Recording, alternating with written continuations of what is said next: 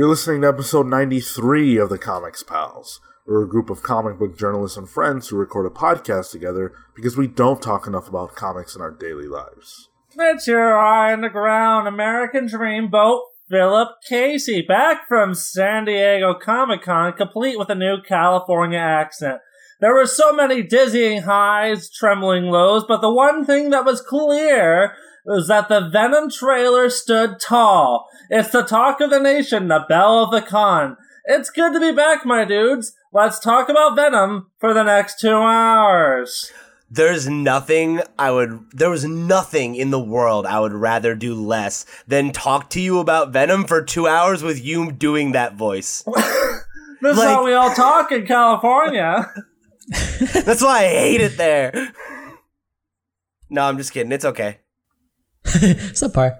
Four out of ten. It's fine. I like it. I like it fine. East Coast, Best Coast, though. Oh, that doesn't rhyme. How dare you get on this show? Facts don't need to rhyme. After being gone for two weeks and lie to the people. What are you, You were talking about? San Diego was a blast. You were not in San Diego Comic Con. I'm not even clear that you were in San Diego at all. And uh Listen, I could I could prove it. You want to know how? how? There was grass in the ground. There was water to the left of me. Ground to the right. Here I am, stuck in the middle with you. I'm back. Jesus. Awful. Oh, there was Uh, so much great stuff at California. I'm gonna hold the hostage show here and talk about San Diego Comic Con. Uh man, we did great. that. We already You did that. You guys weren't there. You missed my uh, personal experience there. You missed our huge conversation about San Diego Comic Con over the last two episodes.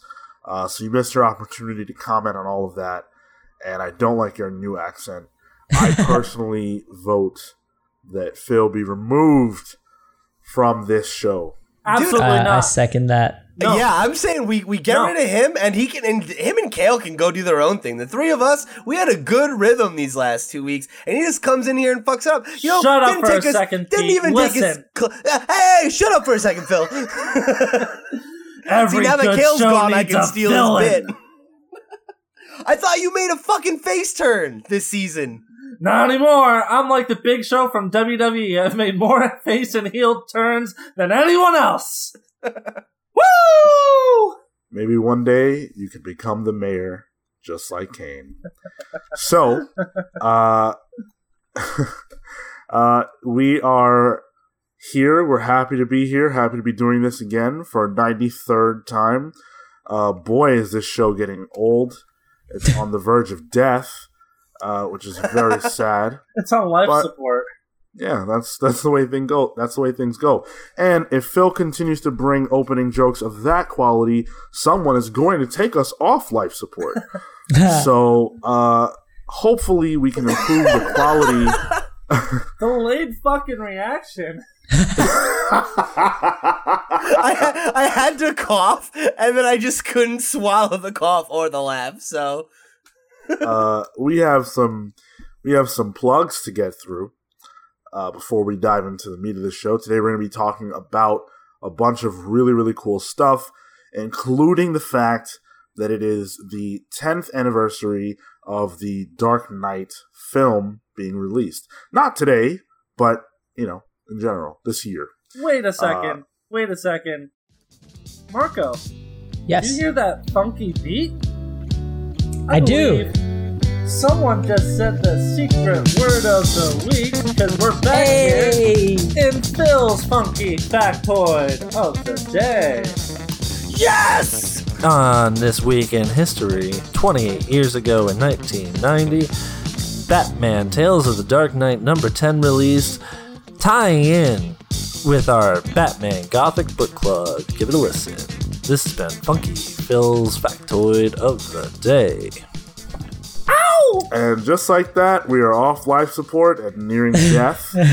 no, we're back, baby. No, I don't think we are. So if you want to send your thoughts and prayers our way, uh, you can get us on Apple Podcasts for the very last time. Uh, we are also on SoundCloud. That was a lie. It's not the Don't, lie. don't say that, man. Uh, People are gonna be like, "Is this your last episode?" Then maybe they'll tune in. Uh, so Uh, we're also on SoundCloud. You can send your well wishes to us uh, on social media at the Comics Pals.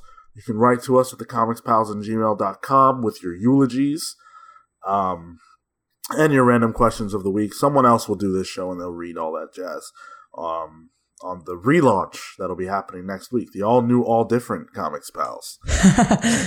And last but not least, we are on YouTube, where if you are checking us out on there, you can leave us a like, drop us a comment, share this video with your friends, and subscribe to our channel for more awesome content.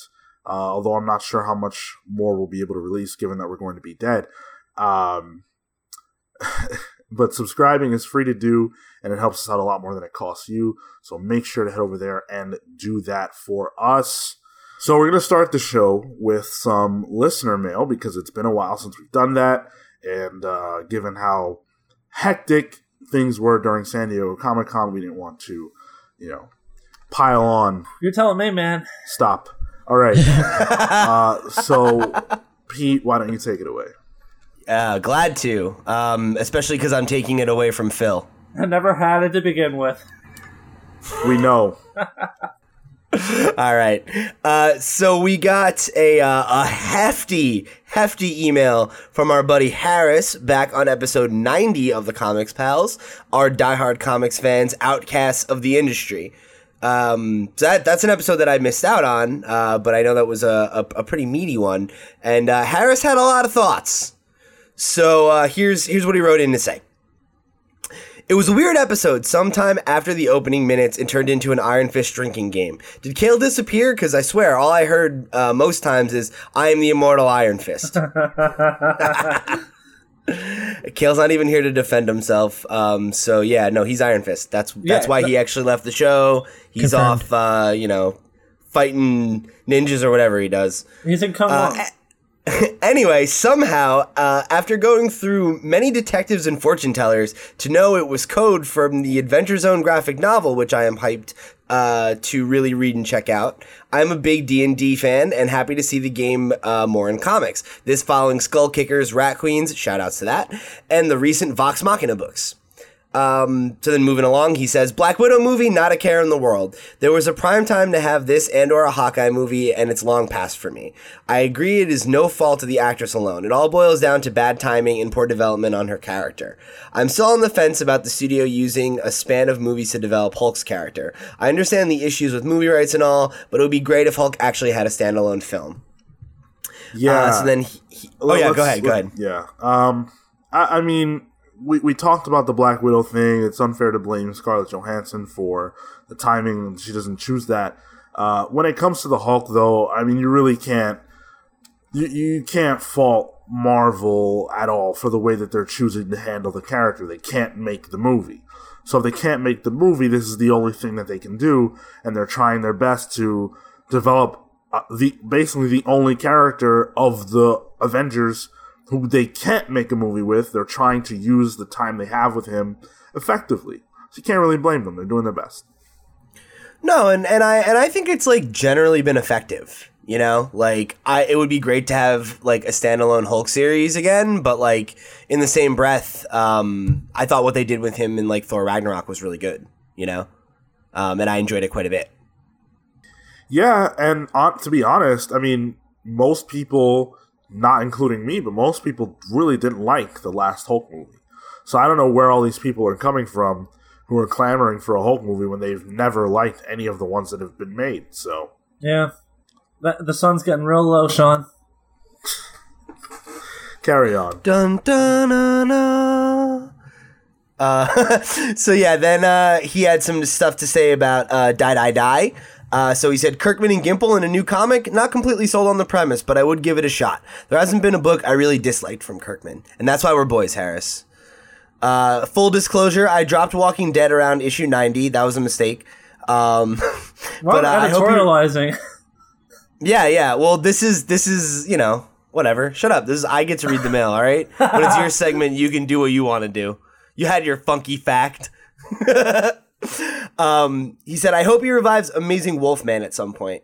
Uh, I man, me too. I was a big fan of Amazing Wolfman. Um, I doubt that we're going to see that though. Uh, he was always kind of like a like a tertiary Invincible character. Now that Invincible is done, I think that's probably I think that's probably something that we're not going to see him go back to, unfortunately.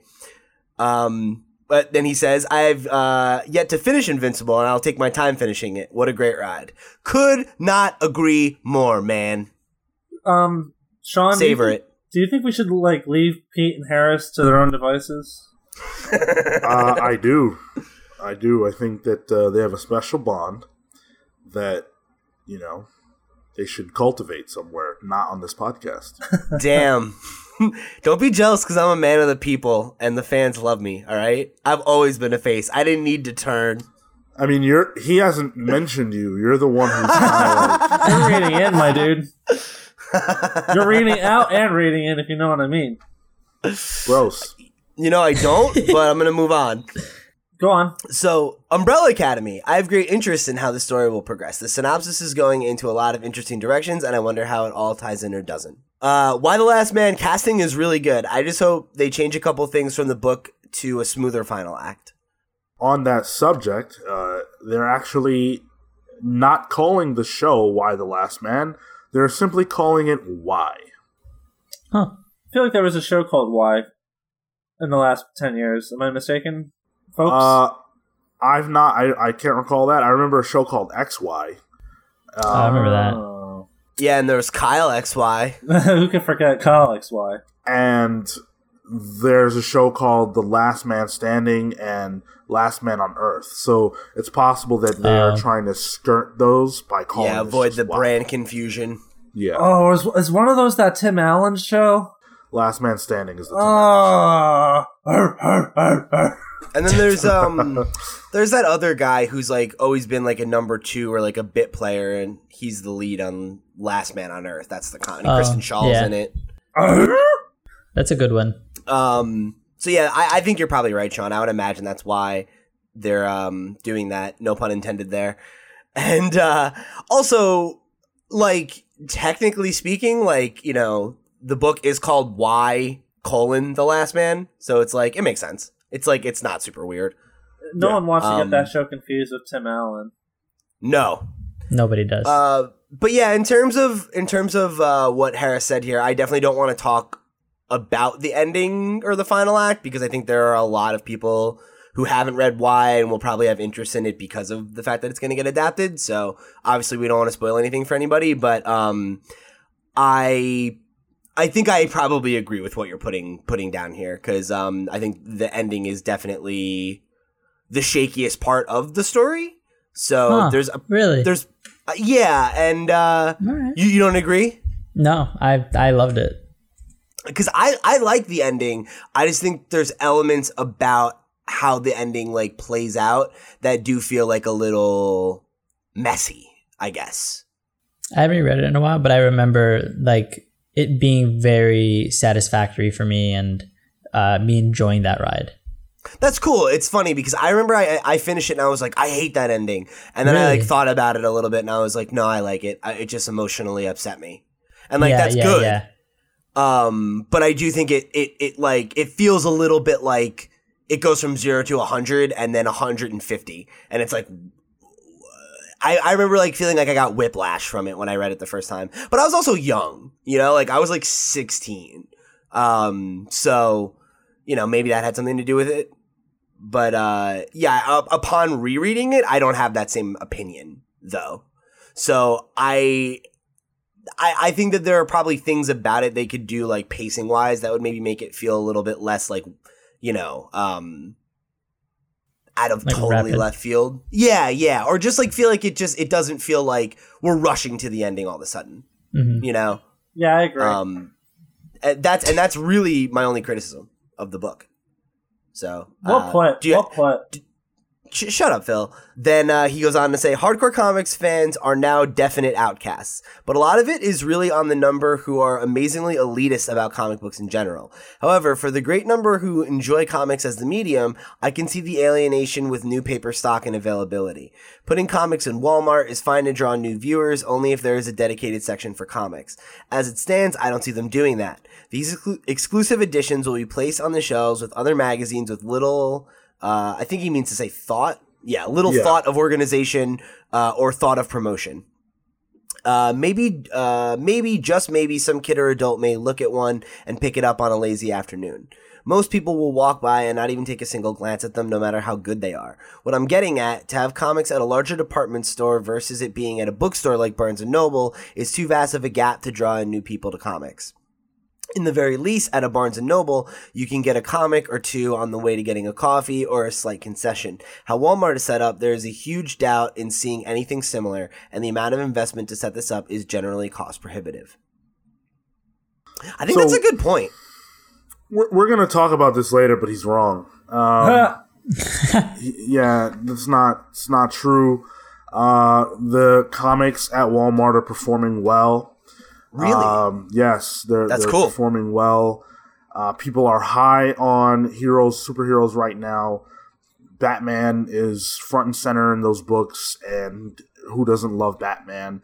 If your kid walks by and sees, you know, Batman on a cover of a of a cool looking magazine, why wouldn't they want it? You know, I, I, I think you know, and it's again, it's not a it's not a this or that. It's it's Barnes and Noble and it's Walmart. You know, right, right. um, you want to get that scattershot approach and hit as many developing or new markets as possible.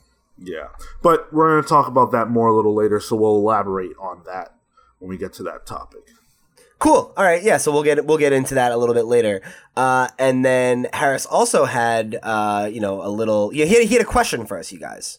Um, well, wait, wait. Before we get into that, I did want to make a point about something he said because I feel like we're going to get real uh, somewhere else very quick if that happens. Do it. So he made note of the Adventure Zone comic, uh, how he was excited for it, and uh, just a little update on that from uh, from all all reports. That was number one on the New York Times best-selling list, and apparently, uh, as far as Justin McElroy, one of the brothers who was one of the writers of the book, said that was the first time a graphic novel had ever been number one on the New York Times best-selling list. Uh, good Yeah, I for saw that those as well. boys. that's incredible. shit. And good for comics too. It's a non superhero indie book. Yeah. Who's publishing that? It's like some random company, right? Or is it them? Like I'm it's not like a big name, is it? I don't think so. I'm looking it up though. But yeah, I, I that is really cool. I mean, obviously great for them. Um, but yeah, I think you're right that that is great for comics too. Uh, seeing a comic at the top of the New York Times bestseller is obviously, you know, pretty surprising. And you have to imagine there's got to be a considerable number of people who tuned in for that that have maybe never read a comic, and maybe this, you know, spurred their interest. Yeah, so I I've been meaning to pick it up myself. I just haven't gotten around to it. Did you find out who's publishing it? It's uh, it looks like First Second, Well, there if you go. not Macmillan Publishers. I, I saw Macmillan. Macmillan's a big publisher in general, and I I, I have a feeling, Pete, that you want to ask us a question, but Yeah, yeah. Uh, well, well, we had a question. We have a question from our buddy Harris. Um, you know, it's, it's and it's it's it's a it's a big question, and I I think it's good enough to be considered the random question of the week. guys, Very good. I just saw a massive mushroom cloud over the Atlantic Ocean. Don't know Oh what my God. happened. What rivalry in comics has maintained an impact on you as a reader? For myself, Captain America and Nuke. The conflict between their motivations and philosophy for the same ideology has always been something I have looked forward to. It always felt amazingly grounded and relatable whenever they crossed paths. It's a good question. Yeah, I really like this question. What is a what what is a villain hero dynamic that has maintained heat for you? Yeah, well, I uh, the first appearance of Nuke was in Frank Miller's Daredevil run, and uh, that was also that also featured and utilized Captain America, and I have to agree, like that's a really good one. Nuke is a very good like not a major antagonist for Cap, but it's a good like ideological foil of someone that is by nature uh, uh, zealot for patriotism and and and and this nationalism, which is not really Cap's thing. Cap isn't like a ardent nationalist. He's more of like a he believes in the dream, which he likes to remind us. That's it's good. Good on you, Harris. It's funny because I think I think um, Nuke's ideology is more in line with what people like the average person thinks Captain America's is. Yeah, yeah, for sure. Yeah. a lot of people think Cap is like the World War II propaganda figure that just sells war bonds, and he's like Uncle Sam, here I am, kind of thing. Uh, man, that's not his deal, and it never really has been. Is Nuke is the 2018 equivalent of a 4chan alt writer who just logs his complaints about Obama on, on the internet and uh, and is a big conspiracy nut. My answer is is Reed Richards and Doctor Doom. Yeah, that's good. So Classic. Yeah, it's it's classic, and um, for me, as and you know, the new Fantastic Four book is actually coming out this upcoming week, which I'm super excited about. And a big reason for that is that I love the dynamic between Reed and Doom. I think that Doctor Doom is such a an interesting character because he's he really is a genius, and you could argue an equivalent of Reed intellectually speaking. His problem is his ego. And as cold as Reed Richards is from time to time and how he's perceived to be by the masses, this very calculating person, the difference between him and Doom is that Reed ultimately wants what's best for everyone, for humanity, for society, and he works tirelessly. Uh, you you could argue selflessly to see that end. Uh, whereas Doctor Doom really only cares about Doctor Doom. Uh, and we've seen in the more recent books what Doom is like when Reed Richards is out of the equation. And he's actually kind of a good person. He's tried to do the right thing.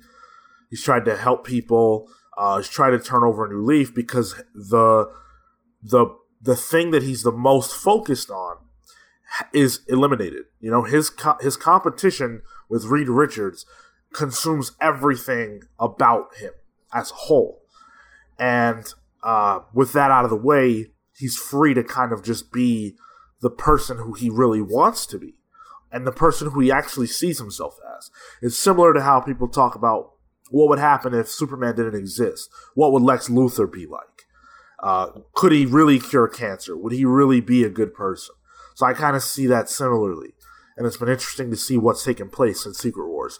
But uh, so for me, that's my answer. I'm endlessly fascinated by seeing those two together, and they got the perfect end to their storyline in Secret Wars. If you haven't checked it out, I recommend doing so. There's a yeah, there's like an endless contrast between Reed's utilitarianism, where Reed will do whatever is best for the majority, almost to like a, calculated degree. It's like very Mr. Spock from Star Trek. That's like that was always his kind of thing.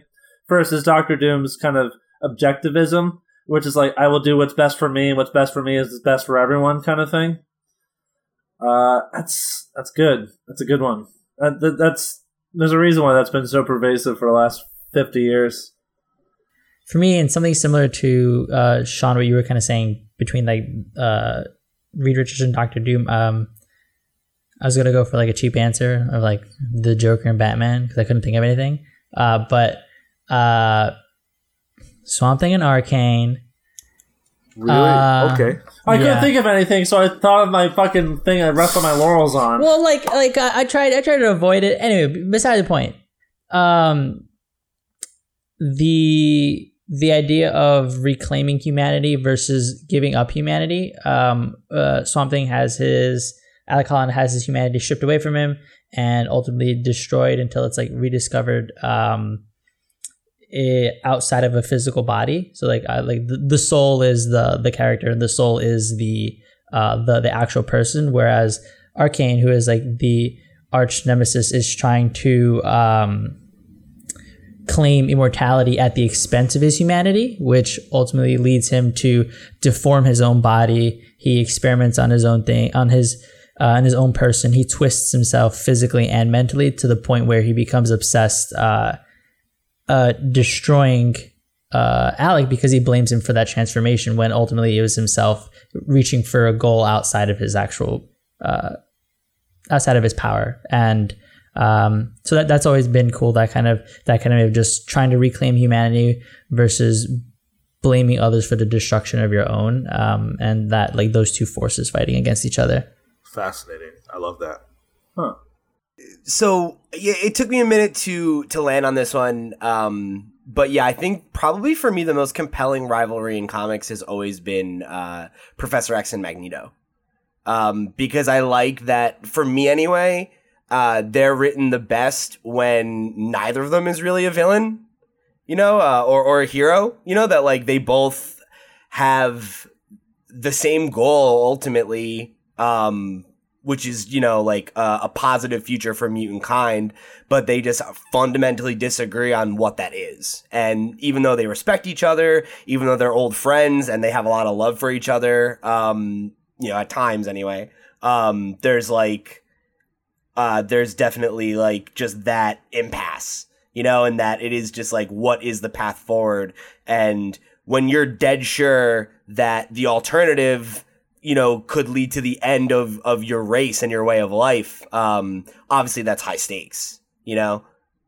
And uh it's just like i think like the fact that they've done such a good job of playing with putting both of them in in the role of either the the one who's maybe correct or the one who's wrong too like shows how much malleab- malleability there is between their their points and that like really it is it just comes down to like an ideological difference you know of, of, of where do you land on like is violence justified uh in in defending yourself you know um or or or are you supposed to take the high road and like what does that even mean It's, it's even broader than that. It, it's it's the very nature of an oppressed people is the nature of, of how do you improve your socioeconomic standing and your your your actual life.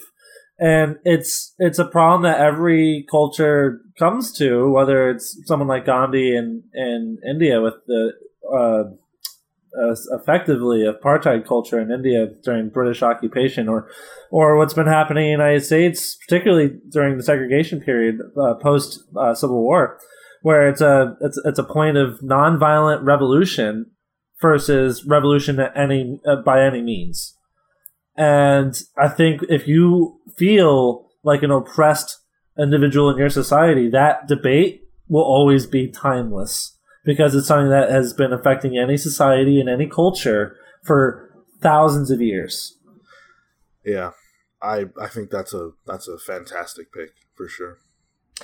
I legitimately wrote a paper about it for a sociology class in college because I've always been, just been so into their dynamic. Yeah, and to me, that's what made the Fox X Men movies so good. The good ones is the the the, the focus on Magneto versus Xavier.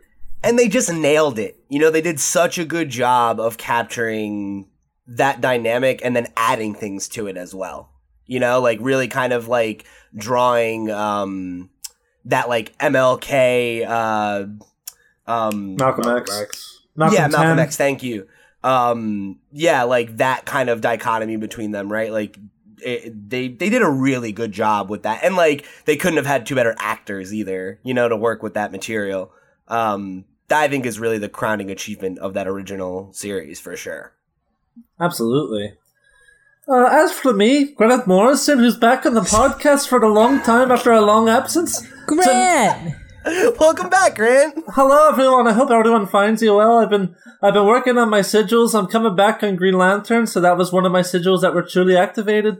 Um, for me, because I can answer this question quite honestly from personal experience, the greatest strife and struggle in comic books is that between the writer and the editor. It's a constant. it's Shout a out to constant. Kale. It's a constant non-stop struggle in trying to achieve art versus trying to sell books. It's it's as old as Batman or Superman. It's just the endless debate and there's nothing quite like it.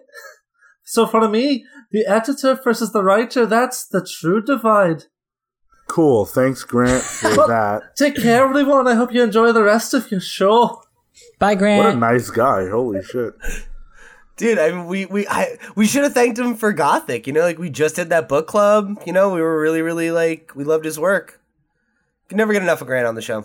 He's already poofed out of here. with Some magic smoke. So what's your answer? Oh, my answer. Yeah, I mean Grant gave a really good answer. Uh, oh no! Pete just smacked his phone or his uh, camera rather. Just pulled my webcam off. Yeah, I don't know what happened. I think he had an aneurysm or something. I'm looking at my bookshelf to bail me out with an actual uh, full answer. Um, I guess there's two thoughts I had. Uh, the first was Hellboy and Rasputin. Uh, just be yeah, because my thinking was uh, I like I like the contrast, I guess, between Hellboy, who's supposed to be this arbiter of uh, basically uh, reality's destruction. Uh, he's the spawn from hell, brought to Earth by Rasputin, inadvertently raised by uh, American scientists and soldiers. Uh, and it's like that eternal conflict of trying to overcome your destiny. It's that Luke Skywalker thing where your seeming destiny is to join your father and bring destruction to everything kind of thing, but having to overcome that. And I think that's a really good. That's not like a necessarily deep, you know, ideological uh, conflict, but it's a relatable conflict of of trying to avoid the sins of the father. That is really relatable in a lot of fiction. Uh, yeah, from a from a undead Russian monk and a spawn from hell. Uh, and then the other one I think I would be remiss to not mention, of course, would be Superman and, and Lex Luthor, right? That here uh, we go. I mean, say no more. It's uh, you have if you can listen to the fucking All Star Superman episode of our book club to go into great detail about the contrast between two, both of them. But like to put it simply, you have a man who wants to be a god and a god who wants to be a man, and it shows how all of us, even with even the greatest of us, can like physically could be the most human and how it's not a matter of how strong you are, it's about how much compassion you have, that kind of thing.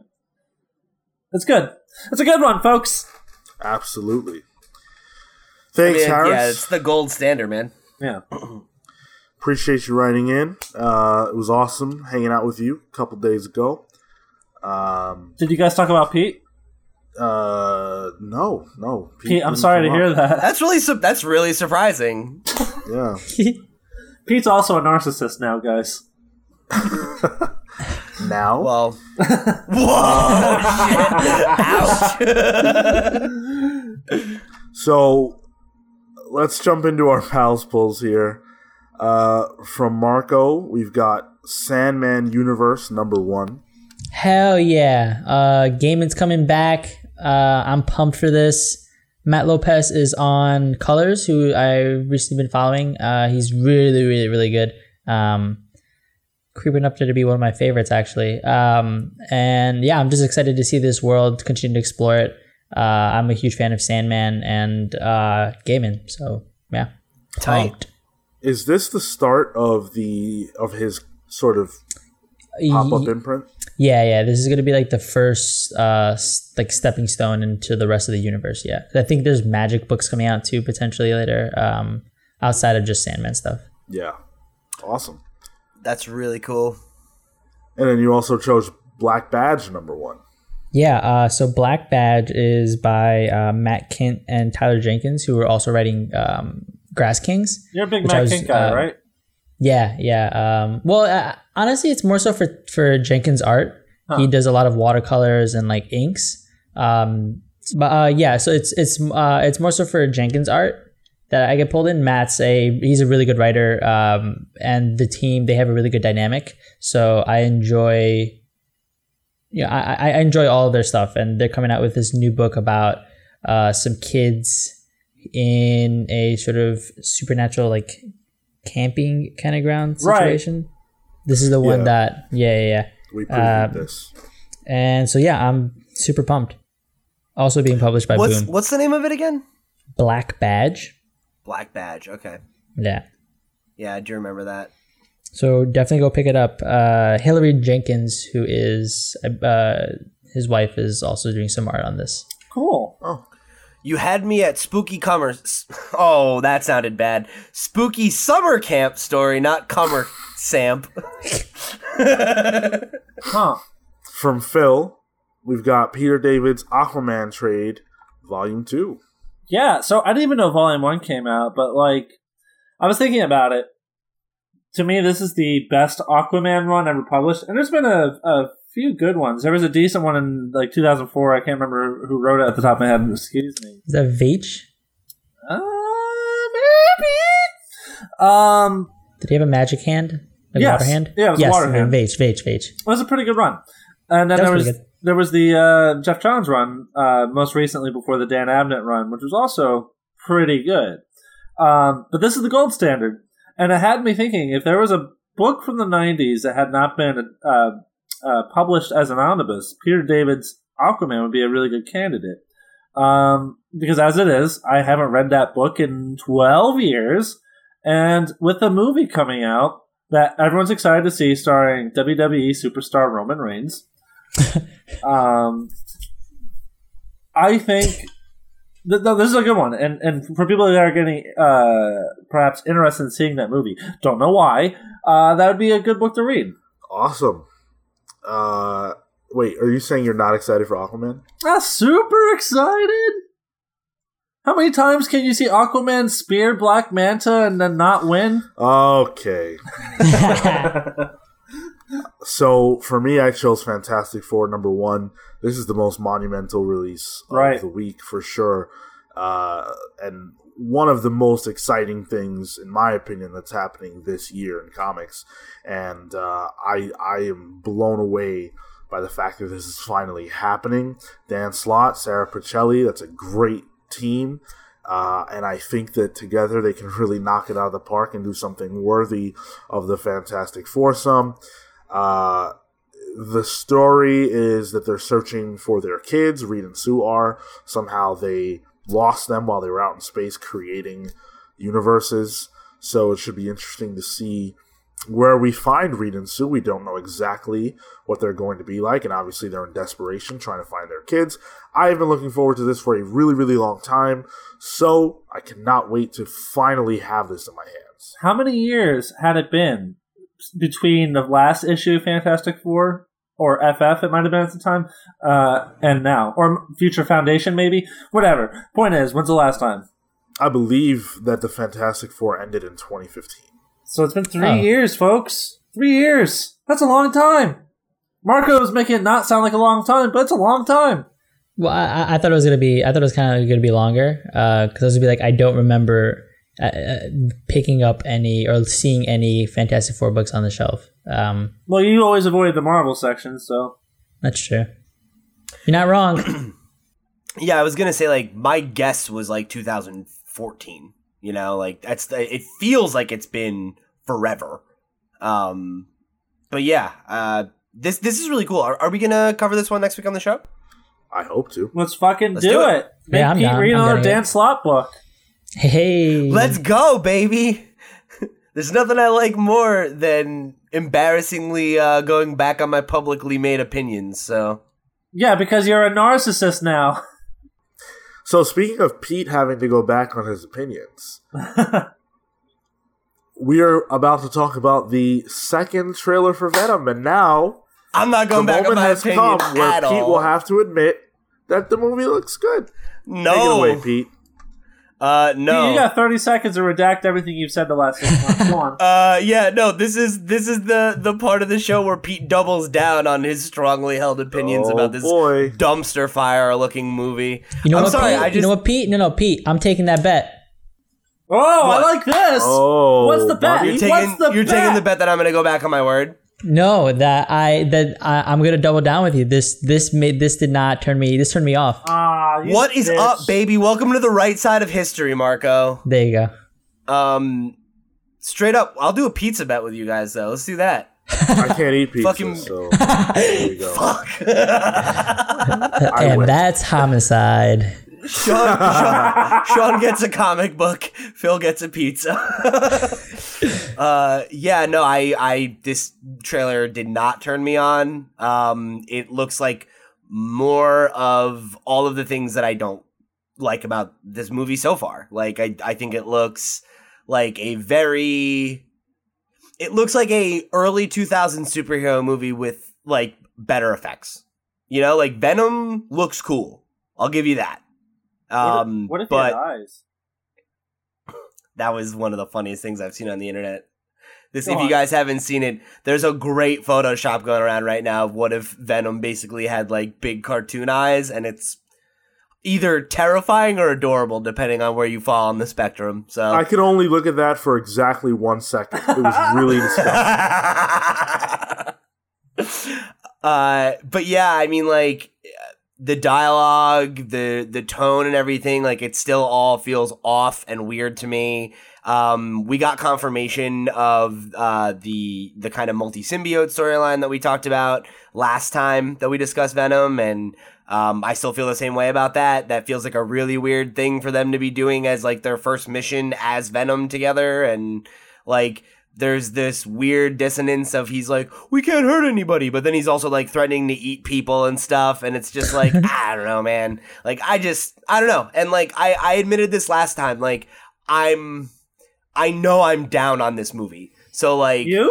it it could be uh coloring my opinion because I just I I don't I haven't liked it and I don't want to like it but uh, there's nothing about this that like makes me feel like my concerns are at all unfounded and the fact that Marco saw it and had the same reaction as me um definitely reinforces my opinions because he he definitely gets turned off by that same kind of shit so Marco also doesn't like Venom. Or I don't know Venom. No Venom. Marco doesn't know or like anything though and, that, and that has and that has colored his opinions about many things on this show. It has. Now, You are not. You are not incorrect. now, uh, I, I, I'm going to say this. That's the funniest fucking all- thing I've ever heard on this show.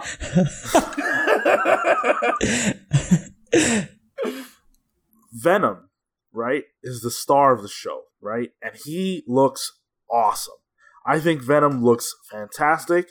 This is such a step above what they gave us in Spider-Man Three, and that alone makes me really excited. Spider-Man 3's Venom was garbage.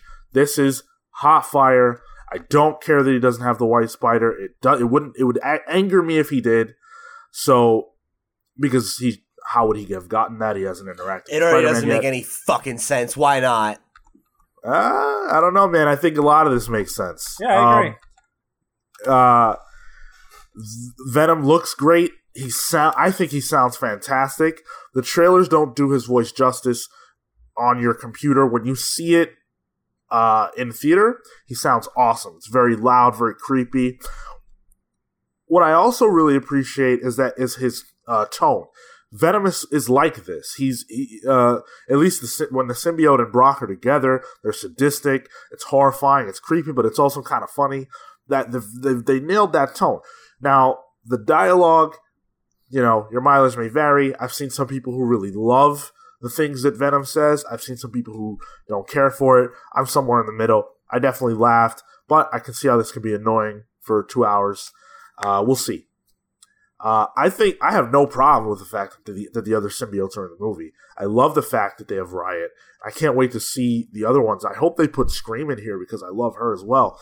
Um, so visually speaking, I think this movie looks great. I think Venom seems great. What I don't like is Tom Hardy's accent. What the hell Yep. is he It's doing? so bad. Stupid. He sounds. It's one of the worst American accents Listen. I've ever heard. Guys, when you go to California like I did, it changes you. It changes I'm- your accent. You just don't. You haven't been there. You just don't know. I'm I'm uh, I'm Eddie I'm Eddie Brock. I'm uh, I'm a reporter. Yeah, it's like a very strange Okay. New York kind of thing, but it's not at the same time. It's just very bizarre. It's it sounds like someone doing a New York accent, not Like like forcing it. actually. Yeah, right. Like not. Oh shit! This guy isn't from New York. You know, like like it's like I don't know if this like was the same way for you, Sean, but I remember like the first time that I learned that um Lauren Cohan from The Walking Dead, the woman who plays Maggie, when I found out she was British, I was like, "What the fuck?" Me too. yeah, it's like her accent is really surprisingly good. Like I figured she was an American doing a Southern accent, not a British person nailing a Southern accent. Um, so yeah, like it, this just did not do it for me. Uh, my my one complaint visually, and it's not even like a complaint. It's more just like I would have loved to seen this. Uh, cause like I, it's cool that they're like doing a more horror vibe with this movie. Like I think that works for Venom. Um, but I was thinking, I was talking about it with a friend of mine about what he would look like if he was in the MCU, and it's like he'd probably be more blue. Like I wish he had some of those that like dark blue that like he had in the 90s uh, you know yeah. like i love that like look. on the and, show like, and stuff yeah yeah and like in like uh, mvc2 you know like it's still very like creepy but like it had that more like kind of like hyper you know um hyper violet kind of you know like intense blue that um I wish I wish there was pepperings of that a little bit. I always interpreted that blue as and this is probably completely just my read as a result of uh the symbiote having interacted with Spider-Man and kind of like throwing that in there. And again, given that he hasn't interacted with Spider-Man at all, I don't want to see any influence in that in that vein. I really hope he doesn't have webbing because that would be dumb. Uh, the only other thing I wanted to say, and this is trailer specific, is that this trailer was cut sort of bad, dialogue wise, and this is this is something that a lot of old trailers used to do, and I'm not sure why they couldn't have gotten around this, but they cut the dialogue in such a way that it's so obvious that like a character will be talking and not the entire time they're talking, they're not talking about the same thing. It's it's dialogue from different scenes spliced together, and it sounds awful at certain points. Riz Ahmed's character is talking, and it's clear to me he's not talking about the same thing the entire time. They do it with Tom Hardy as well. I hate that. Yeah, I, I think I, I, think that's what it was for me. Like it was the it was the dialogue, and it was the way the the trailer was cut. I thought the the visuals were, were pretty cool. Like he he looks he looks cool. The way they sort of split the uh the like the face, like like that was cool stuff. Um, but it was the dialogue. It was like I have to sit through an hour and a half or two hours of that kind of an accent with that kind of acting. It was just I I'm not necessarily pumped for that, uh, just from like a film perspective. And then because I don't know Venom necessarily, I, I don't know his mannerisms and his, the way the way that he, his character is supposed to be acting. But if that is the way that he is being portrayed and it is somewhat accurate, Sean, then I mean that's that's pretty cool to introduce me to that character in that sort of way versus adapting him in a different way uh, outside of the uh, as you would outside of uh, the comics and uh, the last like one of the last scenes where it's Venom fighting another symbiote. I was like, fuck this shit. I saw it, I was like, ah, fucking bullshit. My man. Yeah, I, I it was, it was ripping off his like his head, and then it pulls out to the other guy, and then it's like it's the the one dude, and I was like, oh, you're just that's stupid. We were gonna get it eventually, whether it was Riot and that crew or Carnage. You're gonna you're gonna see Venom fight another symbiote. So if that's not your, like if you if you if you it's like don't when Iron like Man fights another Iron Man, it's like ah. That, yeah, I mean, but that's just what happens. That's that's. Venom. But like, I can I can fuck with it when it's Carnage, but like, whatever, it's fine. We'll hey, see what there's happens. a there's a story ripped straight from the comics. I'm Pete and Bessie. I like Venom more from my 90s video game. Why can't he be more like that? Make my Marvel. A pepper pepper! Notice me, Senpai. Listen. I didn't know that we. I didn't know we invited your brother on the show, Phil. Oh shit! Sean, for a second. Uh, Sean, when does this movie come out again? It's October. It comes out October fifth. It's the it's the it's the mayor of Shit Hill.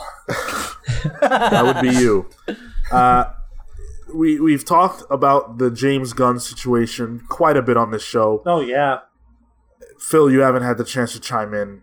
I, I and I want to get your feedback before that, I do want to read uh, an open letter that the Guardians cast uh, put together and actually signed. Um, it's signed by all the principal characters from the Guardians films, uh, and it's very heartfelt. So here it is. To our fans and friends, we fully support James Gunn. We were all shocked by his abrupt firing last week and have intentionally waited these 10 days to respond in order to think, pray, listen, and discuss. In that time, we've been encouraged by the outpouring of support from fans and members of the media who wish to see James reinstated as director of Volume 3, as well as discouraged by those who so easily duped into believing the many outlandish conspiracy theories surrounding him. Being in the Guardians of the Galaxy movies has been a great honor in each of our lives. We cannot let this moment pass without expressing our love, support, and gratitude for James. We are not here to defend his jokes of many years ago, but rather to share our experiences, having spent many years together on set making Guardians of the Galaxy 1 and 2. The character he has shown in the wake of his firing is consistent with the man he was on set every day, and his apology, now from years ago when first addressing these remarks, we believe is from the heart a heart we all know, trust, and love. In cast in casting each of us to help him tell the story of misfits who find redemption, he changed our lives forever. We believe the theme of redemption has never been more relevant than now. Each of us looks forward to working with our friend James again in the future. His story isn't over, not by a long shot. There is little due process in the court of public opinion. James is likely not the last good person to be put on trial. Given the growing political divide in this country, it's safe to say instances like this will continue. Although we hope Americans from across the political spectrum can ease up on the character assassinations and stop weaponizing mob mentality. It is our hope that what has transpired can serve as an example for all of us to realize the enormous responsibility we have to ourselves and to each other regarding the use of our written words when we etch them in digital stone. That we as a society may learn from this experience and in the future will think twice before we decide what we want to express and in so learning perhaps can harness this capability to heal to help and heal instead of hurt each other. Thank you for taking the time to read our words and then it's signed by everybody. So that is a huge declaration on their part to come out in defense of this guy. I think that uh, it's it's especially important that they did this, regardless of how you feel about what happened. It's important that they did this because not everybody agrees that he should not have been fired. So for them to be willing to risk the public's perception of them because they're now defending this goes to show how strongly they believe that they're right and that he should be reinstated and that he is a good person. And I don't know James Gunn, but they do. And if they're saying that he's this good of a guy and that they never had a problem with him on set in any way, that he was completely respectful, when we know that a lot of directors are disgusting on set, like Brett Ratner and others, for him to have this kind of character that these people who have no reason to defend him. He's fired. They don't have to defend him. For them to come out and do this, that shows that we're missing something. The people who are so vehemently against him are missing something. Yeah, man, and I I totally agree with that. and I think like for me, that was the impression I got from the first time that Batista uh tweeted. Yeah. know? that it was like the day it happened, he was like, this is not okay. Like, he's a great guy. He's a compassionate person. And I'm like, really not cool with the fact that he got fired. It's like, you know, it's one thing to like the director that you worked with or to like a person who you work with, but like for you to immediately stick your neck out and be like, it's bullshit that you're attacking him is like, that, that, that heat could have immediately gotten turned on him you yep. know and like people could have been drudging up stuff from from his past and now all of their pasts you know and i'm sure that's going to happen. Um and yeah i think you're right. It speaks volumes about what they think of james as a person you know and and of of the the quality of his character. And not for nothing i mean like i i get it when it comes to specifically uh batista and uh and um chris pratt. Like james gunn made them movie stars Yep. Absolutely. You know? Um so like aside from them liking him as a person, like he did a lot for them in their like Chris Pratt wouldn't be a top earning movie star today if it wasn't for the fact that James Gunn gave him a shot. Yep. He'd be Andy. And like Parks and Rec is my favorite fucking show, but he was certainly not what he like, you know, he's a fucking household name today. He used to be the chubby guy from Parks and Rec, you know? Um, and like that's all because James Gunn saw the potential in him. and like I totally understand why they would want to go to a bat, go to bat for somebody like that. But the fact that you know all these other people who don't need him and don't owe him anything in that way also were willing to go and put their their neck out on the line and say that they that they don't think what's happening to him is right is really uh it's I think it speaks a lot about about how great it must be to work with the guy. Phil, what was your take on this whole thing, man? Uh, man, I don't know. uh, Cool. a cou- uh, yeah. a cou- a cou- I was- Please tell me you have more than that. You've had three weeks to think about this. I, I, uh, people have been like talking to me about it, and like,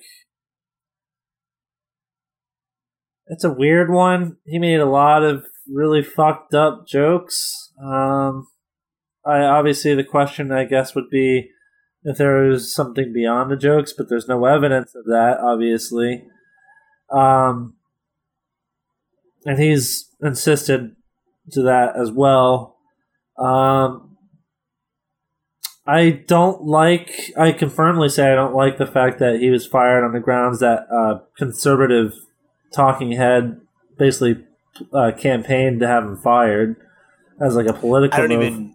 Yeah, it's like I don't even uh, think it's fair to even just call the guy a conservative. Talk like he's a like he's like a super super crazy right wing conspiracy nut guy. Like he was the one who pushed the whole Pizzagate thing. Like he's he's now trying to connect James Gunn to a conspiracy theory he started about a ring of Hollywood pedophiles, and he's trying to discredit anybody who's like a liberal who's publicly an opponent of Trump. Like he's calling Patton Oswalt a, a child molester now and stuff, and you know it's like this guy's a fucking piece of garbage. He literally like he he has a tweet that people have been circling around where he said that it's impossible to date rape somebody. You Yeah, know, no, I know, I know. He he's slung so much shit, but his shit stinks the worst, as it were.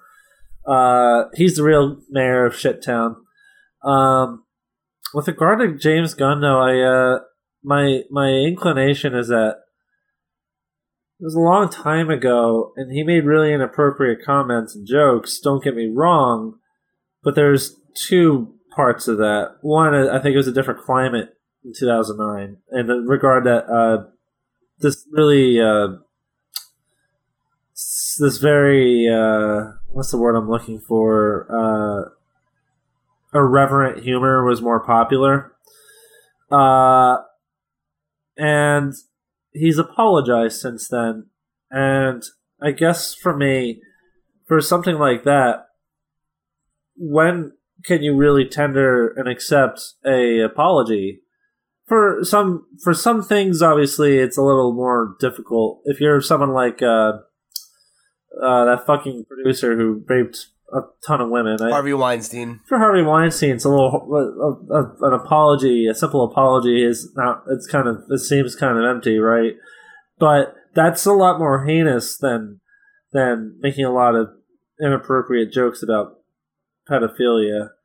Uh, but again, I it, it's it's a weird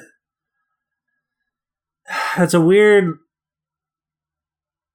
spectrum of bad that I don't want to really try to like measure.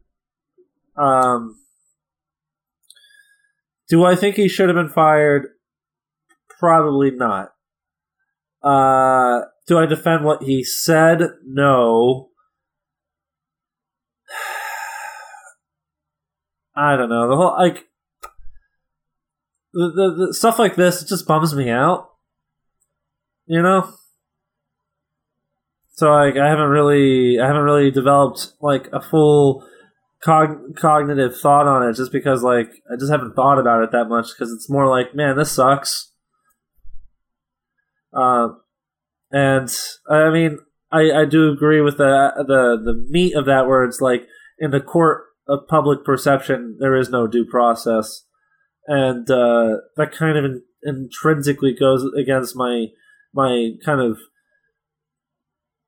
background of thinking that we should give everyone the benefit of the doubt, which is kind of how our legal system is supposed to work in the United States. There's a famous judge in Britain named uh, from from hundreds of years ago that we based our legal system on, named uh, Judge Blackstone, who said something to the effect of that he would rather let uh, a hundred guilty, a lot of a lot of bad people go free, a hundred people go bad people go free, they convict than falsely convict one innocent person, which is like the supposed to be what the basis of our legal system is based on because of how muddy the actual conviction of someone can be. And I think there's truth in that. And when it comes to uh, public, when it comes to the public outcry of the defamation of celebrities right now, you don't have that due process. But it's it's it's complicated and it's muddy and in cases like someone like Bill Cosby, uh, how do you defend someone like that? Because and obviously he, he got justice served, uh, but you get my point. Yeah, it's different. Bill, uh, Bill Cosby did something actionable. We Yeah. know that he did something. Uh, and you can, there are plenty of arguments that people have tried to make defending him, whatever. Doesn't matter. We, he's in prison and he did something. He did something enough to go to jail. Or at least he was He was convicted. people- he was convicted. That's what it is. James Gunn has been convicted by the public, Yeah, and that's BS. And Yeah, like it would be one thing if people had come out after this and been like, "Yeah, James Gunn assaulted me," but like they didn't, and I- like a, a joke is a joke is not an action, and I think like it's really it sets a dangerous precedent to say that like jokes that age poorly are reflective of your character 10 to 8 years later. You know it's like it's stupid. You know it's like you said like the time was different. And uh, and frankly like th- a lot of the stuff that he said was fucking heinous. Sure. but it's like but it the, to me like personally it's not offensive because it's it's clearly he's just he's trying to be a provocateur he's trying to say things to get a rise out of people and it's like i don't think that that's funny or that that's a thing i want to defend but i also don't think that that makes him a terrible person Listen, in the 80s, Eddie Murphy was making uh, stand up comedy specials using the F word for gay people. Right. Okay? And he was using it left, right, and center. And if he did that same thing today, people would be calling for his head. In the 80s, that made him the greatest comedian of all time. Uh, he It is what it is. he subsequently apologized for it, saying it was regrettable, and he like you know is ashamed of it now. I mean, it's been brought to his because attention. he because he fucking grew and changed and it's like people need to be allowed to do that like you you can't hold people accountable for positions that they held 10 years ago when they've already apologized and it's not even like james gunn said anything like fucking like like he didn't say anything that was fucking pro like nambla like he was making fucking jokes you know it's like uh, it, there it, it's just it's such a chasm of difference between what he did, at least in my mind, and a lot of the parallels people are trying to draw. I think one of them, like, people were trying to draw a line between this and, like, what Roseanne did. And it's like, no, because she did that right now today. If James Gunn did this right now today, he should be fired. But guess what? He didn't. It was 2008. It was a different time, man. We didn't even all have iPhones yet. There's there's been a rumor going around that X Men Dark Phoenix and the New Mutants were canceled, and I didn't report on it because I thought that was so weird and like people pe- that people would even believe that that was the case. Uh, and as it turns out, it's not the case. Uh, X Men Dark Phoenix and the New Mutants are absolutely not canceled. Uh, so if you were sad about that, don't be. They're still coming out. They're coming out when they're when they're supposed to. Granted, these are the um, release dates release dates they've been given since being pushed back several times. Dark Phoenix is coming out on February 14th, 2019, and the New Mutants is coming out almost exactly one year from now on August 2nd of 2019. so we'll see how those are. Both, by the way, I just want to point out, both of those movies are supposed to have been out already. I find that hilarious. It's crazy. Isn't isn't Phoenix supposed to have been out twice over by now too? Like didn't he Both, get pushed of, back both twice? of them. Both of them. Okay, actually. okay, yeah, yeah, yeah. Uh, I I'm still not convinced these movies are coming out. I I think there's a good chance they got delayed, like tentatively seeing how the deal goes, and I wonder if they get squashed now that the deal is done. Well, that's the reason why I included this is because I'm wondering now that we know that the deal is happening and that it's going to be finalized at some point in 2019 and take you know take effect some at some point in 2019 how does that recontextualize these movies if at all I think it's a good chance they don't come out. Uh, I think there's a good chance that they come out on like a Netflix or some other platform instead. Um, because like they made them right, like they want they're gonna want to see some kind of return on that investment, but like maybe not. You know, it's like it's not unheard of for stuff to get shelved, uh, especially with New Mutants, where they were like, we're gonna reshoot half of it. It's like, well, maybe don't. You know, um, I I, I think that honestly makes a lot of sense and uh, it's just it's just funny. I did want to just rewind back because uh, I thought it was really funny how you introduced this topic, Sheldon. You're like, oh, that's why I wanted to bring it up. I thought you just wanted to bring it up because you're like, well, I didn't report on this rumor because it was obviously bullshit, and I just wanted to be like, sup, sup, like you, like you're just like, what's up? I knew it. Oh yeah, I mean, you know, it's not it's not a point to brag necessarily, but it's like, come on, man. You know, like you think that you think that these movies are gonna quietly just go away, multi-million dollar investments, they're just gonna cancel them quietly. Poof! That's not gonna happen. that are already like, already filmed. It's ridiculous. Uh, Phil, what do you think, man? Do you think these movies come out? yeah, uh, they'll find the light of day eventually. Um, now, whether or not they come out in theaters is another question, but I think these will come out.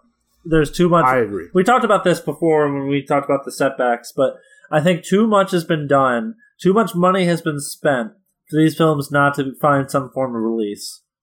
Um, I th- I think that's definitely true about Phoenix. I don't know about New Mutants. I think Phoenix will definitely get a theatrical release. I think New Mutants might come out on a streaming platform or something. But they could also get a theatrical release for all we know. But I think they both see the light of day. And um, there'll be interesting nails in the coffin of Fox's Marvel films.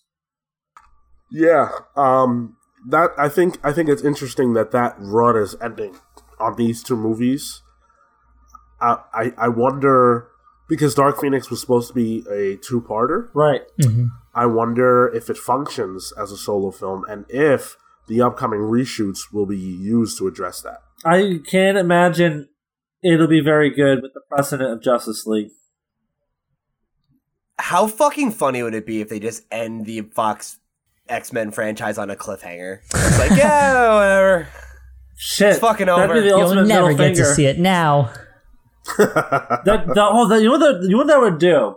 It's like all those young Justice fans that the second season of that show ended with. I I, I think it was um uh I, I it's been a, it's been a long time since I watched the show, but uh uh Vandal Savage gave some kind of thing to Darkseid, and that's how the show ended with like the reve- the reveal that Darkseid is here. Uh, and that made like the fucking uh, nerds on the internet like lose their shit. Like, ah, the show just got canceled and there's Darkseid. I think it'd be a similar thing where it's like there's some big ass, you know, Mister Sinister is at the end of fucking Phoenix. Everyone's like, Mister Sinister. Yeah, I, I, I really could see a scenario like that, and uh, it would it would suck, but it would be I, I, guess, like Pete said, kind of a fitting end. It's just bullshit. Like, I, I want to just see the Phoenix storyline go off without a hitch one time, and you know, I don't really want to see Marvel go that go to that well straight away, just because every trilogy of these films or whatever has done the same thing. So I'd like to see them not do that. I feel but like you know they're going to do it there, eventually. There are other X Men storylines. I Dozens. Feel like, I feel like Disney wouldn't do it ever. At least like in the next ten years. Yeah, no, I, I, I think, I think you're right, Phil. Like, I think they'll take a similar tact that they did with Spider-Man, where it's like, yeah, I think so. There's a lot of other directions to go other than the fucking Green Goblin. You know, it's like we don't have to start there. I We'll think get there eventually. Sure. I don't even think they'll ever do the Green Goblin. Oh, come No, because I think they will. I, Sony Spider-Man 3 or Sony's losing like the ability to use Spider-Man after what uh, the next Avengers, the next Spider-Man movie. Oh, you mean Marvel is? Yeah, Yeah. Marvel is. You're right about that. So if they never, if if they never, well, they have to renegotiate. Right, They're they have not to outright renegotiate. losing. which they will. There's So no if- fucking way that that's not going to happen. Well, who knows? If, if Venom and Kraven or something do really well, they might think they have leverage now. I don't think it's going to happen.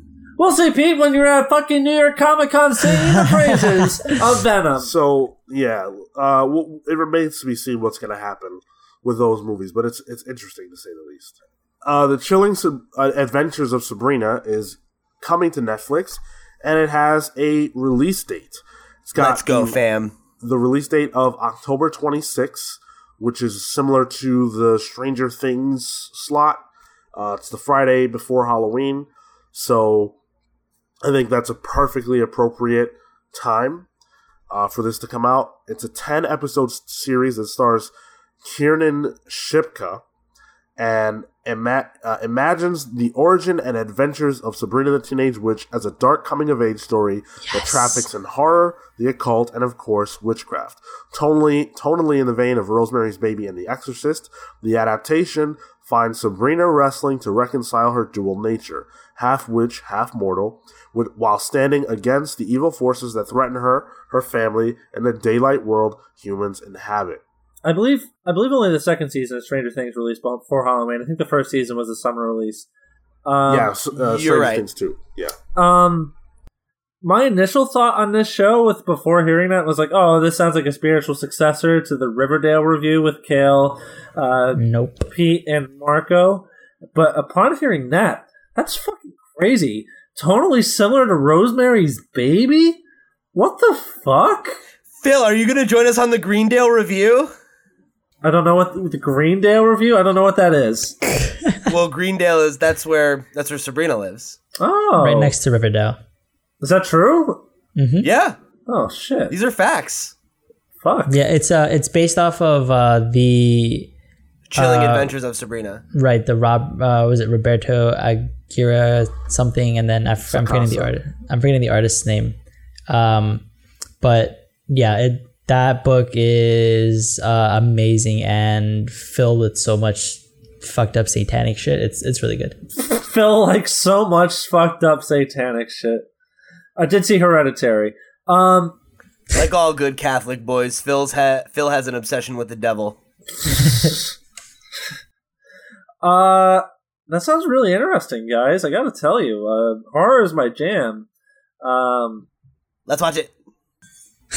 yeah, I'll, I'm give, really excited for this. I'll give it a shot. You're gonna watch it too, Sean? I am gonna watch this. I Is there a trailer or anything? there's no trailer. No. there's No, no- Really? nothing. It's so close to nothing at. October. I They haven't shown shit yet. That's dude. how Netflix rolls. But I think I think there was a Stranger Things trailer at this time last year. That's how Netflix rolls. But that's that, but, okay. I mean, I honestly, I think that like, I think it's because development like took a long time. Like I know, like even a couple months ago, like one of the last things I remember reporting on when I was still doing the news desk at CBR was that they were like making casting announcements still. You know, so it's like. I think I think they probably just started shooting not that long ago. They probably don't have a lot of finalized footage yet. So, shit, this might drop around the same time as the third season of Daredevil, which is going to be a clusterfuck for me in time management. I doubt they're going to be on top of each other. Daredevil. You know? Daredevil is not coming out at, until at least October because uh, Iron Fist is September. That Fucking Iron mind, Fist puts- is September? Yeah, Ah! in my mind, that puts Daredevil in a no- in November. Uh, oh shit, that's where Kale is. He's filming. So Dan Didio and Jim Lee have been making the rounds recently. They've done a bunch of different interviews, and uh, they've been making some really interesting statements about various different things, including where the industry is going and how DC intends to be at the forefront of the comic book industry going forward. They did an, an interview with ICV2 that uh, was really good and very interesting.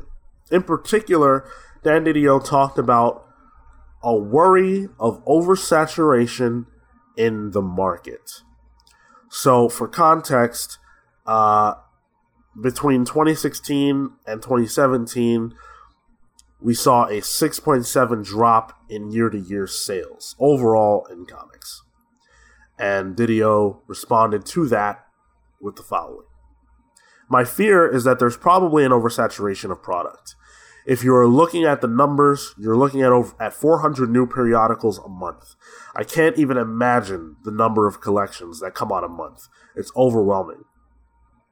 If you're looking at the expansion of the market, we keep on seeing new companies being introduced every day. They seem to be coming out with a much stronger amount of content right coming out of the gate. It's not a slow build up. These guys are coming out on the ground running. I think that's probably adding to that burden onto the retailers, not just the product line that we do. Like we said, we're pretty consistent with what we put out, but there's just this constant introduction of new material and new companies that they're constantly having to choose from. So he said more stuff. We'll talk about some of that. Uh, I found that to be fascinating because we've talked about this obviously on the show plenty. So it's interesting to hear Dan Didio comment in particular on the fact that these new companies that are popping up every second may potentially be having a negative impact on overall business. Marco, why don't you tell us what your thoughts are? We said we were going to talk about this earlier. You seem to have a lot of points you wanted to make, so um, there's more to say. But why don't you jump in and get a head start? Uh, yeah, it sounds like um, they're sort of afraid of, or at least DC sort of afraid of oversaturation to affect their sales uh, as well, largely, because that does obviously cut into their bottom line, knowing that they have a set number of releases a month and they have their constant line of uh, of products. Um, but there probably is some validity to that. I mean, there's always you know outside of just the the big two, which make up what the eighty percent. There's like a hundred other publishers that make up the remaining five or whatever. It, it, it definitely affects the the market, I think. Um, but I don't know that it necessarily affects the the sales in that sort of way. I, I think that it definitely affects individual publisher sales, but overall, even though there was that dip in comics reading, um, that 6% dip, I don't know that that's necessarily attributed to the expansion of more, uh, to the expansion of smaller publishers because you would think that they'd be reading more. Uh, I think maybe that's there's there's something else at play with terms of the audiences that that they're that they're hitting and uh, which people are receptive to the books, but not necessarily because there are so many. Um, and I think the the other line, the other thing I was going to mention based off of Harris's comment was that um, it was sort of something similar to what you had said, John, that they having the comics out in in a Walmart and have that set up they are reaching audiences that don't necessarily go or looking for something to read. They're sort of treating these books as something like when you go to the grocery store, you're trying to get milk, right? But impulse you, buys. Yeah, exactly. They're, they're sort of treating it in that way and not, uh, and and they're hitting those people, and those are people who do uh, do pick up those magazines, and it's why they're there. They they are hitting people who are impulsive to to buy, and I think that's also a good way to introduce people who wouldn't normally necessarily go to a Barnes and Nobles, let alone a comic book store, get introduced to this medium. So I'm really glad you brought up the Walmart situation because in the interview with ICV2, Didio specifically talks about that, and I'm just going to read a little bit from the actual interview itself uh, on that front. So, uh, uh, the question is asked, you must be seeing some POS data. I don't know what that stands for. I doubt it stands for piece of shit. point, of, uh, point of sale. Point of sale. Point of yeah. sale. No, What's, Shama's right. My dude, Marco. what's the sell through been like so far? And Didio says, the sell through has been very strong. The problem has been that a lot of the places had sold out. Because they're waiting two weeks, the restock is actually taking place right now. Lee, they're very happy with the sales though. Didio, yeah, very excited about it. The nu- and then the question: the number of stores described in the announcement is about two thirds of the WalMarts. How were those stores picked? Didio, they're based on the aisle size and the location. Lee, I think generally they're the superstores. Didio, also because it's because they have the shelf space that's available for us. We have a plan in place, if this is successful, on how to expand into the stores with a smaller footprint. But we're going to wait and see how it goes. We're going to a reevaluation after the first six months. Then, a very interesting question is asked uh, that speaks to something you just mentioned, Marco. Why are you doing continuing stories for this program? It seems like that's more of an impulse location. Didio. Because that's our business. We're in the periodical business. There, these are complete, or there are complete stories. There are complete ideas in our books. A lot of the reprint material that we're trying to do is keep it as contemporary as possible, and those are periodical in the nature of the storytelling. We haven't done many standalones. We as an industry have gotten away from that. Therefore, we want to make sure that we create a habitual buying return customer.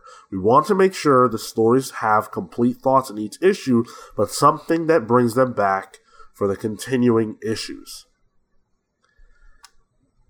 That, to me, is fa- fascinating because what he's saying is that they're trying to use these Walmart issues as jumping on points for readers to become activated comic book readers outside of Walmart.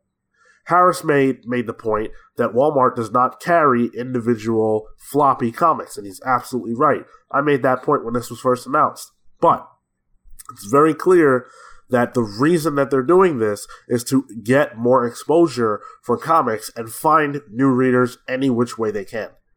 The interview talks about the interview talks about the uh, YA novels that they're putting out and how that how that factors in. It talks about Barnes and Noble and how that factors in. And they're basically saying, listen, we are trying a wide net approach.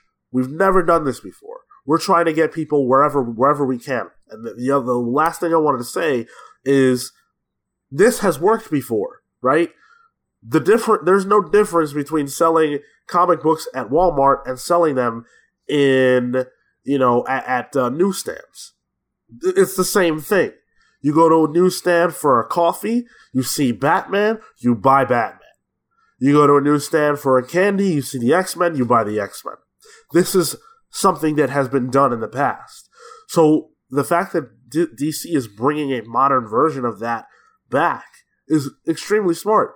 And these are books that are tailored to Walmart with only the biggest names in the industry in a way that hopefully will see people interested in seeing these stories continue and seeing what else is happening in the DC universe. It's not that easy to sell somebody on Teen Titans number 31 by who knows who. But it's a lot easier to say, hey, you know who Brian Michael Bendis is? You know who Tom King is? Well, here's their fresh number one issue in magazine form that you can pick up right alongside people or Us Weekly or whatever the hell else you read. Yeah, they're recontextualizing their product, and and that is what they need to they need to be doing, and it's what we've sort of been saying all along is they need to be thinking about their product differently. It's not only the direct market; they there are other avenues that they need to be exploring that cast a wider that cast a wider net. To what you were saying, Sean, that you, we, they need to be hitting people who don't go to the comic book stores. They need to be hitting people who don't go to the bookstores because those are people who still read. They just don't read the things that they don't have put in front of them. And if they have it put in front of them, they're going to read it. And they're they're looking at their customers at it looks more like at a lifetime value. They're they're trying to extend that and make these people these uh, new people not I, I don't even think it's necessarily activated comic book readers. I think it's just activated readers who read comics. But like, I think the thing is, it's like there's a chance for it to work both ways because I mean, like, I know each of us have a different story for like how we got into comics, but like personally, like that was the gateway for me. You know, like both times. Like when I was a kid, um, you know, I I got somebody bought me a, a collected volume of Spider-Man, of Calvin and Hobbes, of a couple other things that I would get at a Barnes and Noble or like a Target or something, you know, like while my mom was busy fucking shopping and wanted me to shut the fuck up. And it wasn't until I was 16 where I got similar kind of thing. Somebody knew I was a Spider-Man fan. They bought me volume 1 of Ultimate Spider-Man. I was like, "Yo, this is really good." I found my local shop, and that was when I got activated as a comic book reader again. You know, and it's like people don't and this is the last thing I want to say and then I'll turn over to you Phil is that like this is true across all entertainment mediums, right? Anything that's not TV or movies is not standard. I guess you could throw books in there too, but they're less popular, a lot less popular than they used to be. Uh, but those those things are like accepted forms of entertainment, and almost anything else, even if it's not like a weirdness or an otherness that makes you not want to do it, it's not a thing that people oftentimes think of as for me, you know? And it's not until you have that first experience of like, oh, I read this comic and I liked it. Maybe I like comics, you know, or I played this video game and it made me realize that, oh, there's more there's more than one kind of game or there's more than one kind of comic, right? It's not all about this or all, about, you know, all it takes is that first taste, you know? Um, Marco and I have both talked about this. We're like, I remember the early 2000s and being like, why the fuck would anybody watch somebody play video games on the internet? And like, here I am every day. I watch Let's Plays now. You know, it's that once you get that taste of a, of a piece of content that speaks to you and makes sense to you and your sensibilities or the way that you like to consume content, it opens a door for you. And if you realize that you like it, then you're more willing to be that person who goes the next step, who goes to the specialty store, or who gets Comixology on their phone, or what the fuck ever it is. Maybe you just keep going to Walmart and buy more fucking Tom King trades because you're like, well, I like Batman. Fine, great that's that means you're reading comics and that's another activated reader. And i think to your point marco it's just the difference between are you an activated reader in the way that you're a singles person who goes to the fucking store every week or are you like a trade waiter or somebody? Like and those are both valid ways to buy the books you know? It doesn't matter. Um i like the idea folks that someone has to buy Pete picture books to get him to shut up Have you met me? I think that's really funny. I like I like the idea of the five of us being out one day and Pete is just going on out about his new obsession with anime and it's like, hey Pete, look, picture book. Yo, this is pretty cool, guys. Wow! guys, look, it's a book all about Spider-Man. um obviously this is this is the target of any any major company that is, for a lack of better word, regressing in sales. Um, Nestle, of all companies, I saw just last night, is trying to rebrand a lot of their older products to try to get more brand loyalty in supermarkets. Uh, this is the kind of shit these companies do. Um, you want to try to it's a it's the constant struggle for DC and Marvel particularly of trying to bring in new readers, unconventional readers, while maintaining the old readers. The New Fifty Two as an initiative was an was an agenda to try to bring in new readers, and it seemed like it both alienated old readers and unsuccessfully retained new readers for the most part. Something like this for better or worse, worse, much worse, Walmart is emblematic of rural America and suburban America. It is the major shopping destination for pretty much any town in the Midwest, any town in the South, any non metropolitan area. Walmart is the hub for a lot of people shopping especially lower income and you know mid, like middle class, lower middle class families. If you can provide a steady injection of comic books into even a fraction of the daily people who just frequent the magazine section in the United States alone, you'd get a magnificent boop boop magnificent boom in sales. Uh, mm-hmm. It's a larger audience size. It's a larger audience size. That's right, and you're casting a wider net, as as I think Dan DiDio put, uh, with the hope that you'll have a few carp in there, or in the case of DC Comics, I guess Joker fish. That's good. but again, I mean, I I think that, that that approach works, right? Because I think realistically, if you're talking about it in just specifically this like Walmart impulse buy scenario, like who are they probably targeting most in in that scenario? It's like kids, right? Like you're there, there's a family, you, you want to get the book or whatever. While they're kids, maybe they read those books and a certain level of them grow up to be, you know, weird dorks with sexual kinks like all of us. Uh and if not, there's always a steady stream of a new generation of kids who are going to be turned on to these characters as long as they're a part of the dominant popular culture, which doesn't seem to be changing. You know, if anything, we're seeing companies invest more in these properties. So, you know, as long as this boom is going, this might be a really smart way to try to ride the wave. And maybe a percentage of that percentage becomes new readers who are with you for the next decade or two. But even if not, even if it is just capitalizing on the moment, well, this is the moment to do it. Also, uh, you know, whether or not this ends up working, whether or not you agree or disagree with DC's tactics, whether or not you think that Batman belongs in a YA novel, you know, whatever. The fact of the matter is that they're trying something. They're trying a lot of different things, and they're trying things that seem like they could work. Uh, that's a lot more than you can say about basically every other publisher that's out. And I'm I applaud DC's efforts here big time because they're you know they're really taking this this problem on firsthand and not praying that some mythical new readership is going to come from thin air if they put the right character in the right spot or the right creator on the right book. Yeah, trying shit they've done time and time again, you know?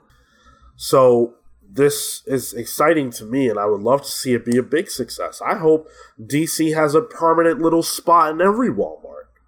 I'd love to see that. Yeah, seems. Why not? Right? Like, listen, DC, Walmart, anything to get Pete to shut up for five seconds. Uh, Marco, any last thoughts? Thanks, Marco. No. I was thinking for a sec. No. Don't do it too hard. You'll hurt yourself it's a really good interview. The ICV2 interview. Uh, if you're if you're into this kind of thing, I highly recommend checking it out. It's certainly worth your time. So we said we were going to talk about the Dark Knight uh, a little later on, and we are because Warner Brothers has announced that they will be celebrating the Dark Knight's 10th anniversary with an IMAX re-release. Now, this was actually announced a few weeks ago, um, but we were so busy with everything San Diego Comic Con that we just couldn't get to it. But this was announced. You and me uh, both, man. Yeah, right. Uh, it, it, the movie was released on July 18th, 2008, which seems like a million years ago and last week at the same time. Yeah. As crazy as that sounds. Yeah, I hear for, for perspective, I was working my very first job when this movie came out. I was working, I was scooping ice cream, and I remember like that, like the day it came out, I was, I had been at work and then went to go see it that night on opening night. It's fucking yeah. makes me feel a hundred years old. I caramba, so, I smell a main topic coming.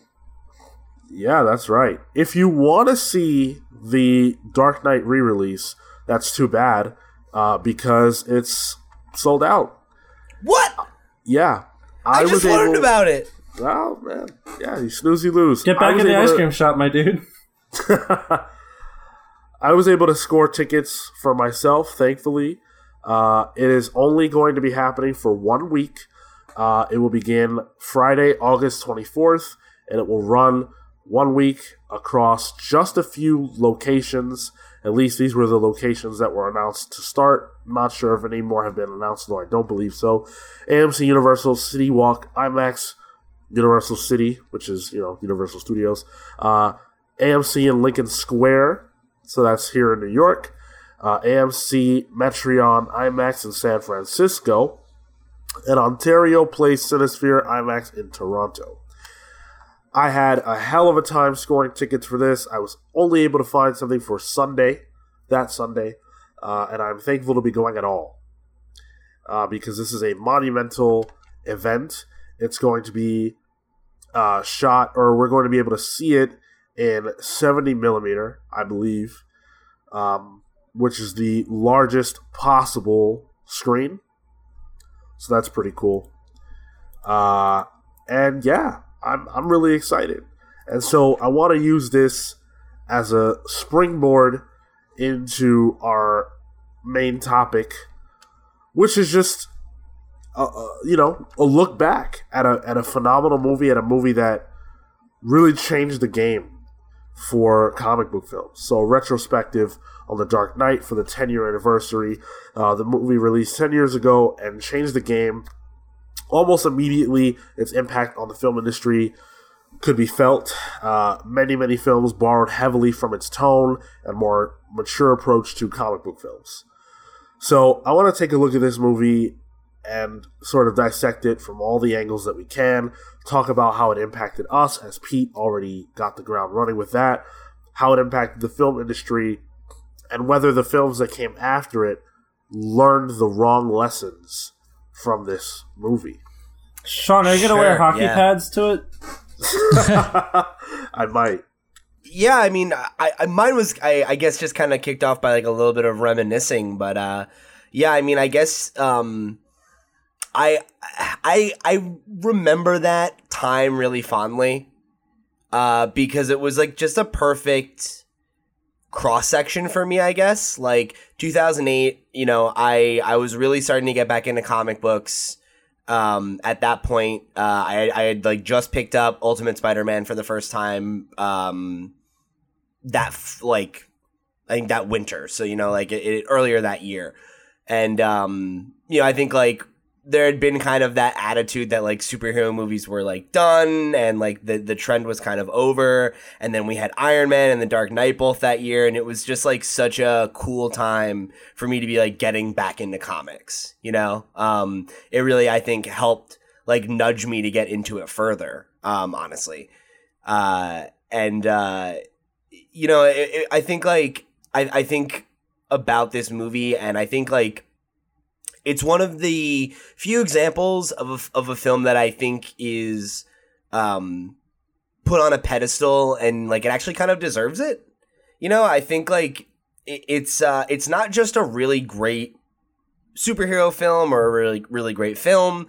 I think it, it's it's a really good time capsule for like what worked in cinema at that time. You know, like and also through the lens of like kind of being one of the things that I feel like ushered in this kind of like age of nerd shit being in the popular zeitgeist in the way that it is. You know, it was one of the first real like mainstream wins uh, in that way. And, you know, I think like now that's kind of a funny concept, but at the time, for me, it was like a huge deal. Well, just just keep in mind that the period right before it was a real lull in the genre of superhero adaptations. Um, the types of films that were coming out at that time before Iron Man and the Dark Knight were movies like Ghost Rider, Ghost Rider 2, Fantastic Four, Fantastic Four 2, Rise of the Silver Surfer, X Men 3, Spider Man 3. It was just miss after miss. Superman Returns. Yep. Just miss after Just miss a after lot miss. of movies that just miss the mark, you the, know? the only gem, the, the only diamond in the rough in there was Batman Begins. and even that, it got overlooked. It did. It wasn't like a big deal. Like I had seen it and loved it, but So there you have it. Um, this it really was like the the beginning of the superhero bubble, as people like to describe it. it, it sort of seemed like it, it legitimized the superhero films because we had seen that lull and it's like oh we can make something of this quality something similar to uh, what we've experienced recently with like logan i sort of may have like seen that comparison thrown around of just this is the movie that legitimized superheroes and then logan is sort of the movie that shows that superheroes can be a film kind of thing and those kind of parallels uh, i agree largely with what pete said uh, it was very much um, for me. I still hadn't been into like I, I would I would watch the Spider Man movie. Uh, I didn't go see Fantastic Four. I'd go see X Men, but that's about it. And then this was one of the first movies that led me to get at least tangentially interested in um, in comics and in other uh, superhero properties and things like that. So yeah, it, it, I think it had a, a, huge impact outside of just being what it was for superhero films. I think it was, at least for me, it was one of those small stepping stones to uh, to comics and to the expansion of nerd culture, as Pete said. The big thing for me is that this is maybe the crowning achievement of what Christopher Nolan has done. I've seen every movie of his, and this is before Christopher Nolan uh, became a meme of himself a character of himself. Um, a lot of his, and, and, I think he's reined it back in his most recent uh, film, Dunkirk. But for a while there, a lot of the movies that came out between The Dark Knight and and Dunkirk, like uh, Inception and The Dark Knight Rises and Interstellar, uh, this is when Christopher Nolan thought he was fucking Stanley Kubrick 2.0 and had his head up his ass. This, and it's because of this movie, though. This movie was so good and is probably his magnum opus of his filmography that it created the, the egomaniac, egomaniacal monster that became Christopher Nolan as we know him now. Um, additionally, this this is this is also a reined in Hans Zimmer score. This is before Brom Brom in every fucking score he does for Christopher Nolan movies. So yeah. this was the calm before the storm in that regard. But the other thing I wanted to point out is that I feel like 2008 was an important year altogether for films because, and this is something that Sean was trying to allude to kind of in, in the in the in the beginning here, is I feel like those two movies tonally led to the type of superhero movies we basically got for the next six years. We got Warner Brothers trying to basically tonally recreate The Dark Knight in all of their films, their all their superhero films, and Disney then bought Marvel Studios and Marvel Comics and basically tried to recreate Iron Man in a lot of their films for the next six years, give or take, as well. Mostly successfully. Yeah. so, I I have a actually, Phil, you didn't mention your relationship with the film. Do you do you have a? Yeah, I used it as an opportunity to dunk on Christopher Nolan and Hans Zimmer. Yeah, who I I, uh, I like Hans Zimmer quite a bit, but um, you like Christopher Nolan quite a bit too. It's just like you definitely have this very like. I think you're so hard on him because you really like him when he's at his best. Interstellar was a good movie, Phil. It's, it's okay. Um, Interstellar all right. is a masterpiece. It's definitely not, but we can have that conversation another time. That's definitely your opinion. um, I think most of his filmography is really underwhelming. Actually, his best movies. And anyway, yes. so about okay. the Dark Knight. All right. um, I also remember seeing this with my little cousin who was like seven years old at the time. Um, my brother and my dad. And my dad, my dad doesn't go to a lot of movies very often. He doesn't really like going to theaters. He doesn't really like leaving the house. He likes he likes just hanging out at home. That's his thing. I respect that. um, but the fact that we got him out for not only a movie but a midnight premiere of a movie is something I don't think has ever been done before, and I don't think will ever be done again. Um, and I remember all five of four of us watching that movie and being really taken aback. My particularly my my my my young adolescent cousin who may who maybe was a little too young for the movie, but the fact he was blown away by this movie. Had never seen anything like it. It was like I think we all have that movie we see when we're at that really formative age that just fucking blows our mind. Um Yeah, Land Before Time. Was it? Was it? No. It blew their. I used to love Land Before Time, straight up. It blew their minds, literally, and I mean the dinosaurs.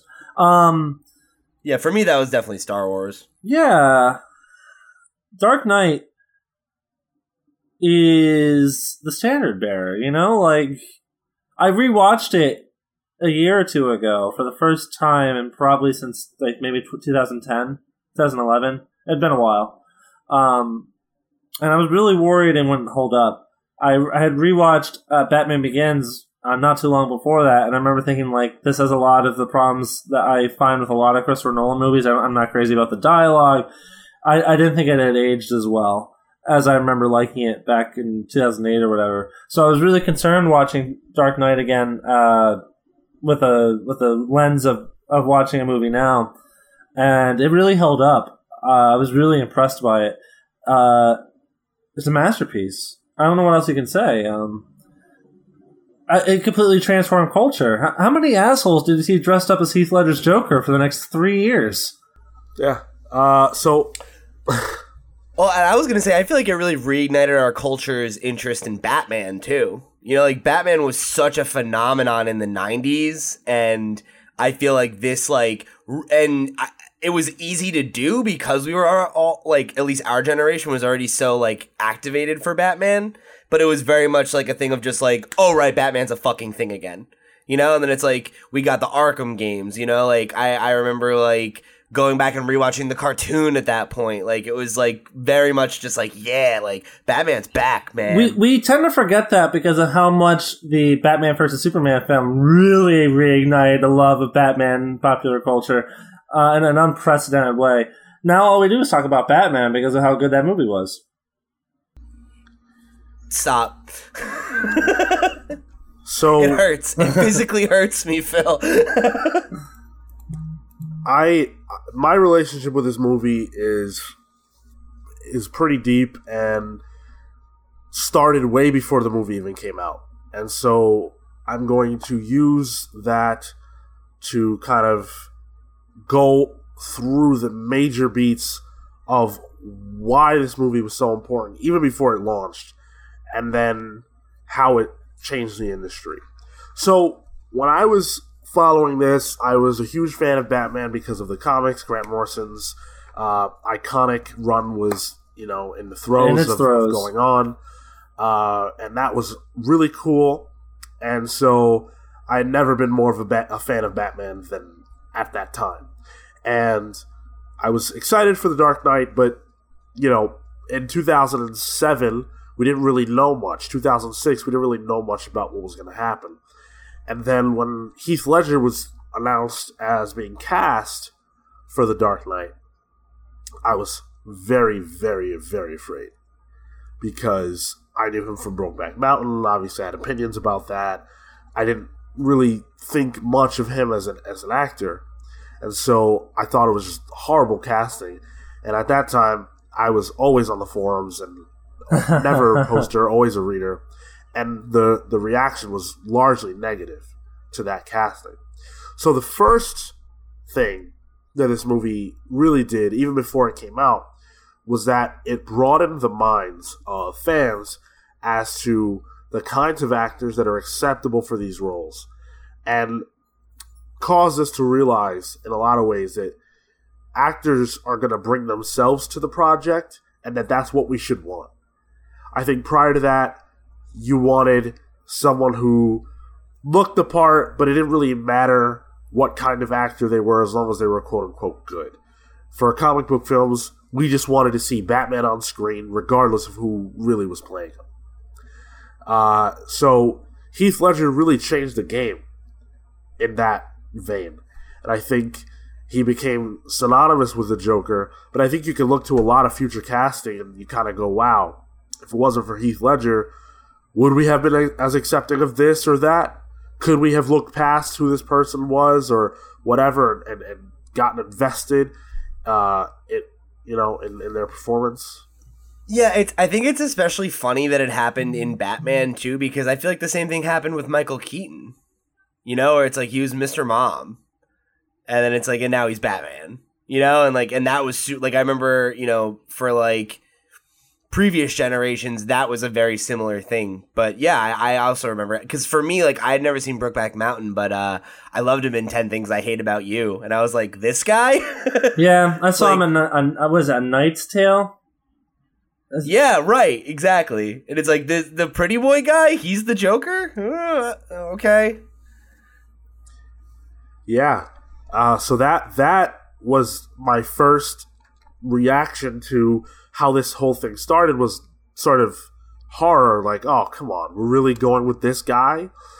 Um, but obviously it worked out.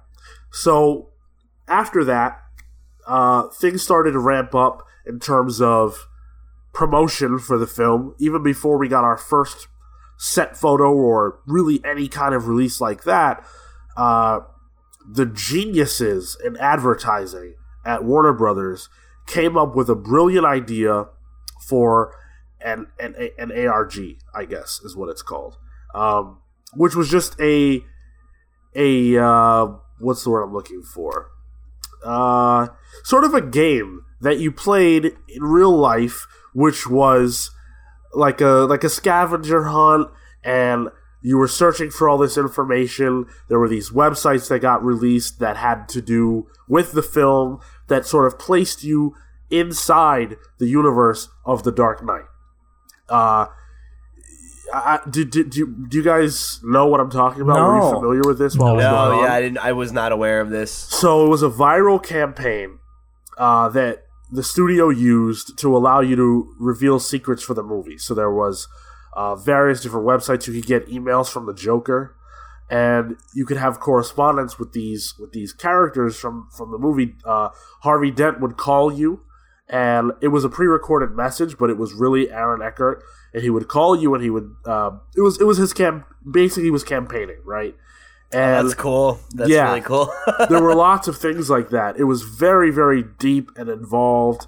Uh, you had to go to certain stores, and if you if you went to a particular store that was lo- that was designated on the website, and you asked for a cake, they would give you a real cake that had uh, a piece of the puzzle in it that you would then use to unlock more information. And this ARG is actually the way that the very first photo of Heath Ledger was released to the public. It was through the efforts of the individuals who took part in that that we got that first picture. Oh. Uh, wow. I vaguely So- I remember had no that. idea. I vaguely remember that. Yeah. Then that takes us to the first image that we got of Heath Ledger as the Joker. That me got so much hate. Really? Oh, well, yeah, you're, you're right. I thought it was crazy looking. I thought it was very, very, very cool. But you're right, there was hate. because everyone pictures you know uh, Cesar Romero and uh, Jack Nicholson Joker, uh, you know that that Silver Age looking Joker, and this is a man. Yeah, he's wearing suit. I mean, he's Ledger's Joker wore a suit, but he's he's he looks deranged. Um, he's got he's got cuts on his face. Oh, got that that that only reinf- that added fuel to the fire of uh, internet fanboys being just ravenously angry. Well, I, I'm gonna I'm gonna share the first picture with you guys here so that you can see. Uh, it, it was a very kind of creepy image. Uh, it was a close up image of just his face. You can see the cuts very clearly. Um, uh, and, and then it caused a lot of questions. I remember we were asking, you know, is this paint? Is this Yes. Oh shit! Wow, I remember this yeah, yeah, Yeah, I do Memory lane, remember right? because I was I was on the the Killer Movies forums at the time. I was on superherohype.com. I yeah yeah yeah yeah. I and I remember everyone being really angry at that image. A lot of people were. Absolutely. So we got that image and it was polarizing, as Phil pointed out. Um, but I think that it showed that we were in for something different than what we had gotten before. Uh, and then things continued through the ARG that I was very invested in. I spent a lot of my time. I didn't have much of a life, so I was very invested in the following of the Dark Knight and seeing where this was going. And we got the the very first trailer also through through the uh, ARG. Do you guys remember the first Dark Knight trailer? Not at all. Mm-mm. No.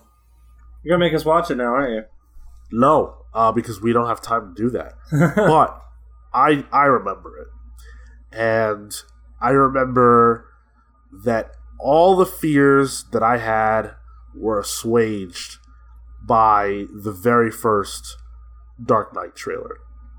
Um, seeing Batman in his new costume, that was very exciting. Seeing him on the the, the classic image of him on top of that skyscraper building. Yes, could I do forget remember that. He's not Yeah. wearing hockey pads.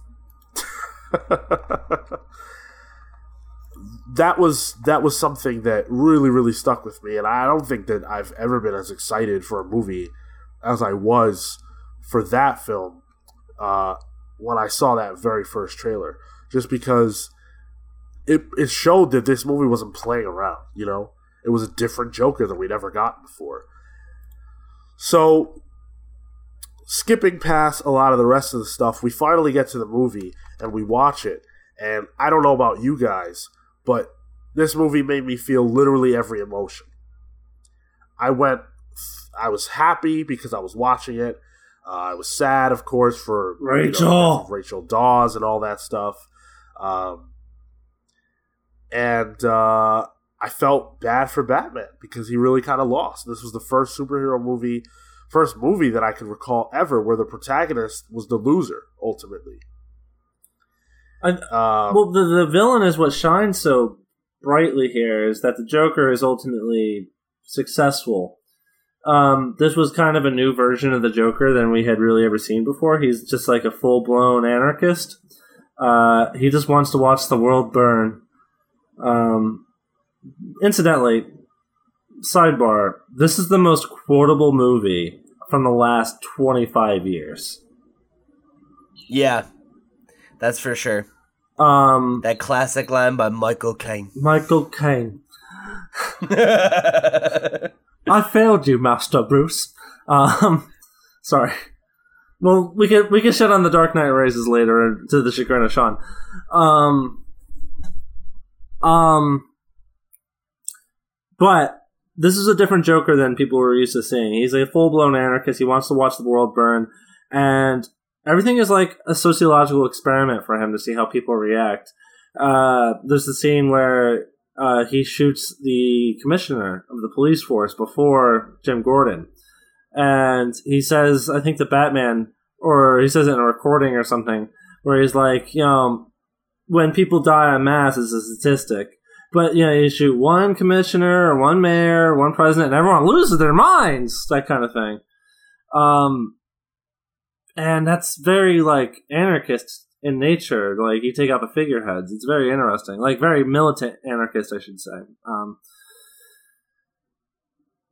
and not just that, but the jokery things. Like your very introduction of the character is him strapped with a bomb on his chest, and he says you want to see a magic trick, and he puts a pencil through someone's forehead or their eye.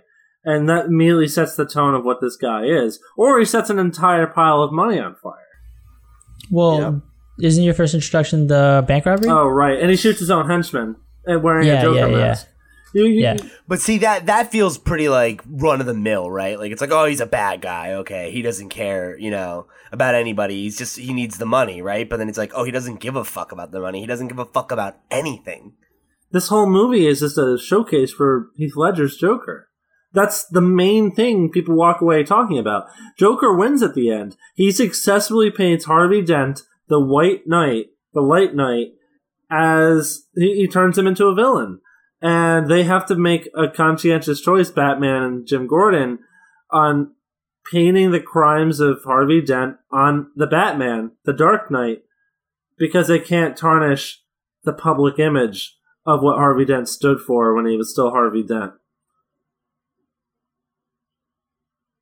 So to your point, Sean, Batman does lose, but it's to elevate the film because this is the Joker movie, and uh, much in the same way that Avengers: Infinity War is the Thanos movie. Well, I, I actually want to counteract that. I want to I want to push back on that because I think Good, I like a little this- fight in you. oh man, you're great. uh, I I think that this movie is a Batman movie because it pushes him to his limits and it shows who Batman really is. And I think a lot of superhero movies don't do enough to get the most that you can out of their characters, especially out of their heroes. And I think you do that with different ways depending on the character. But with Batman, Christopher Nolan and co were able to boil him down to what he is at the end of the day and sort of figure out what makes him tick and then have the Joker push that as far as possible. They built the movie around Batman's one rule that he won't kill, and the Joker used that against him. You know, and I think that that was that was brilliant. Um, and you've you've seen that utilized that same strategy. You've seen that utilized in, in, in movies that have come out since. In Captain America: The Winter Soldier, what is he faced with? Well, what does Captain America care about? Captain America cares about truth, uh, the American way. He cares about the American people, all that stuff. He cares about his friends. What is he faced with?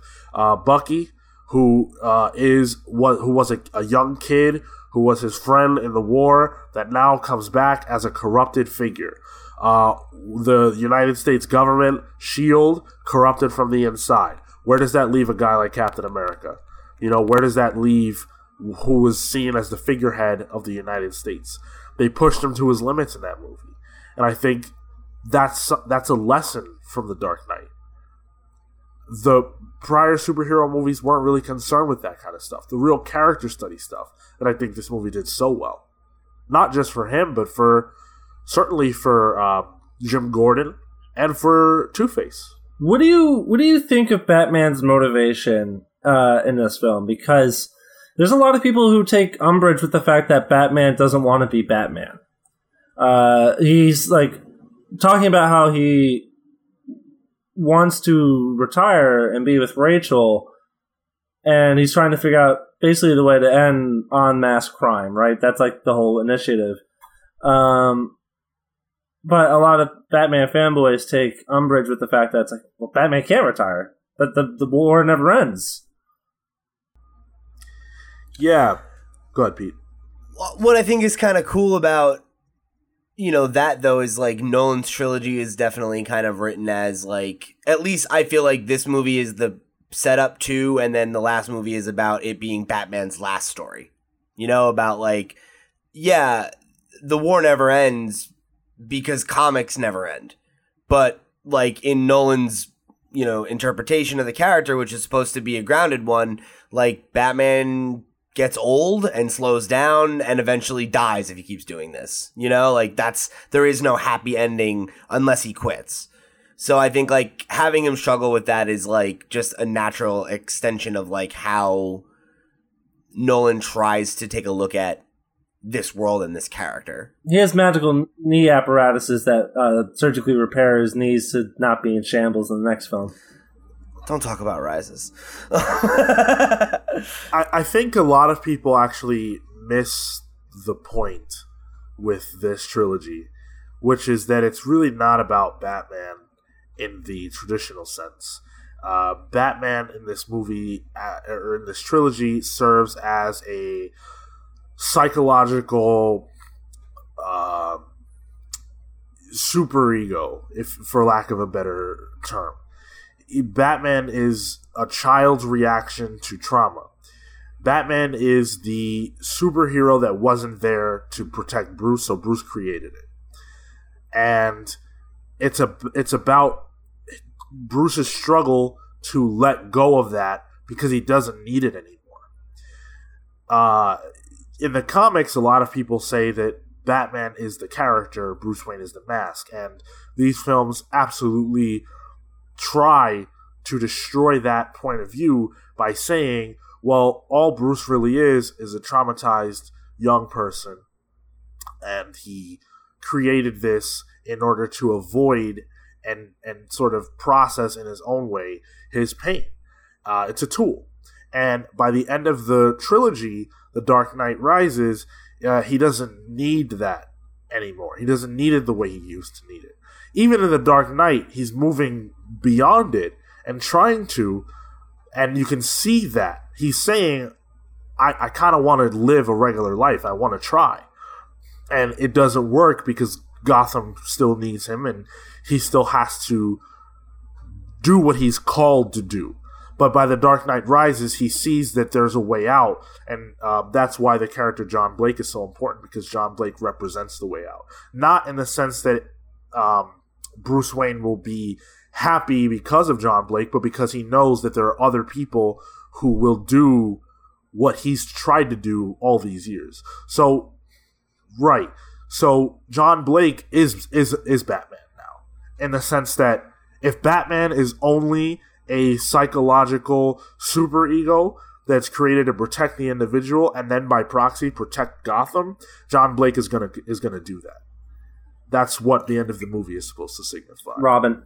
Well, and uh, I I wanted to build off of uh, something that you had said before, Sean, which is I think it's really interesting how that as a theme throughout the the trilogy is I think actually best exemplified in the second movie because it's a it's a, a point in Bruce's life where he is kind of in transition uh, between like becoming Batman and realizing that Batman needs to end.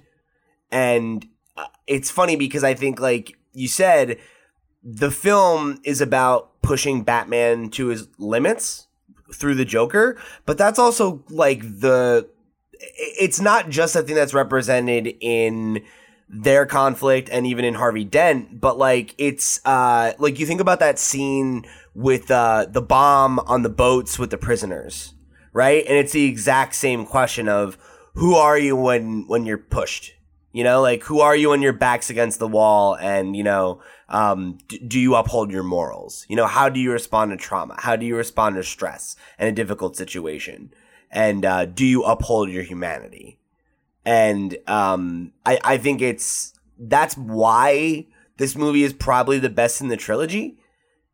Um, because and for a lot of other reasons, right? But I I think narratively that's why it works the best is because its focus is so laser tight on that theme versus any one conflict in the film. Every single one of the things in the film feeds into that broader narrative and that broader point that he that Nolan is trying to make about you know um, all the different ways that people react to it. Frankly, right? Like it isn't just Batman's story, like or even the Joker's, because I I largely agree with you, Phil, um, about that interpretation of it being like the Joker show, but you you can also just look at like the the broader like context of of what each of these characters arcs go through and what each of their like experiences is throughout the film. They all play into that that overall um just driving point i guess. Yeah that's a good scene in general the boat scene. Uh, i think the thing that uh, fine no one's gonna do it i'll do it i'll stand up for the joker that's referencing that fucking guy in the boat who said he's gonna kill everyone. Um, what what makes the Joker so compelling, I guess, is that he's very strongly convicted in a way that none of the Marvel antagonists had been until Thanos. Um, this was a multi-dimensional, fleshed out character. He has that quote early in the film that's like, uh, "Their morals or code. It's a bad joke, dropped at the first sign of trouble. They're only as good as the world allows them to be." which creates that prisoner's dilemma scenario where you have a bunch of normal civilians on one boat and a bunch of convicts on the other. And it's it's just emblematic of everything the Joker's trying to do in the movie. It's a giant social experiment. Uh, at the first sign of trouble, people will look out for self-preservation. It's that that's the point he's trying to make.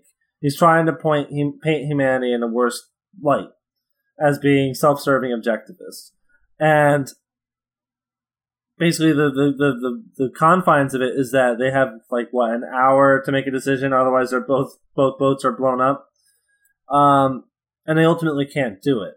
So the film is able to portray kind of not necessarily complex, but thought provoking philosophical experiments through the lens of its antagonist.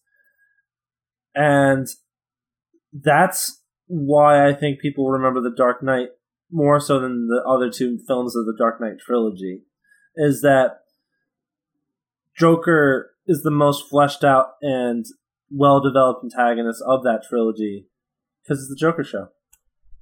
And I see you all looking at me. I just wonder why there are no smiles on those faces. so, The Dark Knight was also the fourth movie to make a billion dollars. Oh, what were the? Only the fourth. Could we could try to guess the other three? Uh, you can try to guess, but I don't know them. So Never mind. Uh, um. So, and it's also the I just, very. I'm sorry. I just love the idea of Sean just letting us guess and then being like, "Yeah, good guesses. I don't know." Was it Titanic? Probably. Uh, yeah, ti- Titanic, uh, Gone with the Wind. Uh, Are, are these prorated for like inflation? yeah, of course. Okay. Um, Jurassic Park, and Star Wars Episode One: The Phantom Menace. So it's probably Jurassic Park, uh, Phantom Menace, and Titanic were the actual ones to break a billion dollars because I don't think Gone with the Wind physically broke a billion dollars in 1939. I think that's prorated for inflation. Yeah, the yeah the list includes quite a few, uh, quite quite a few movies, um, that are Either way, quite old. yeah. In any event, um, it's the first comic book movie to do it, which is pretty significant. Yeah. Um, Batman 89 can do it. Right, exactly. So that in and of itself proving that comic book movies could be for the masses. I think people in general were were already going to see comic book movies uh, as they would any other. There there, there wasn't necessarily a oh I'm not going to go see Spider Man. That's a comic book movie. People had embraced those movies, but I don't think that the whole of the population had embraced them in that way. I don't think they were quite cool yet.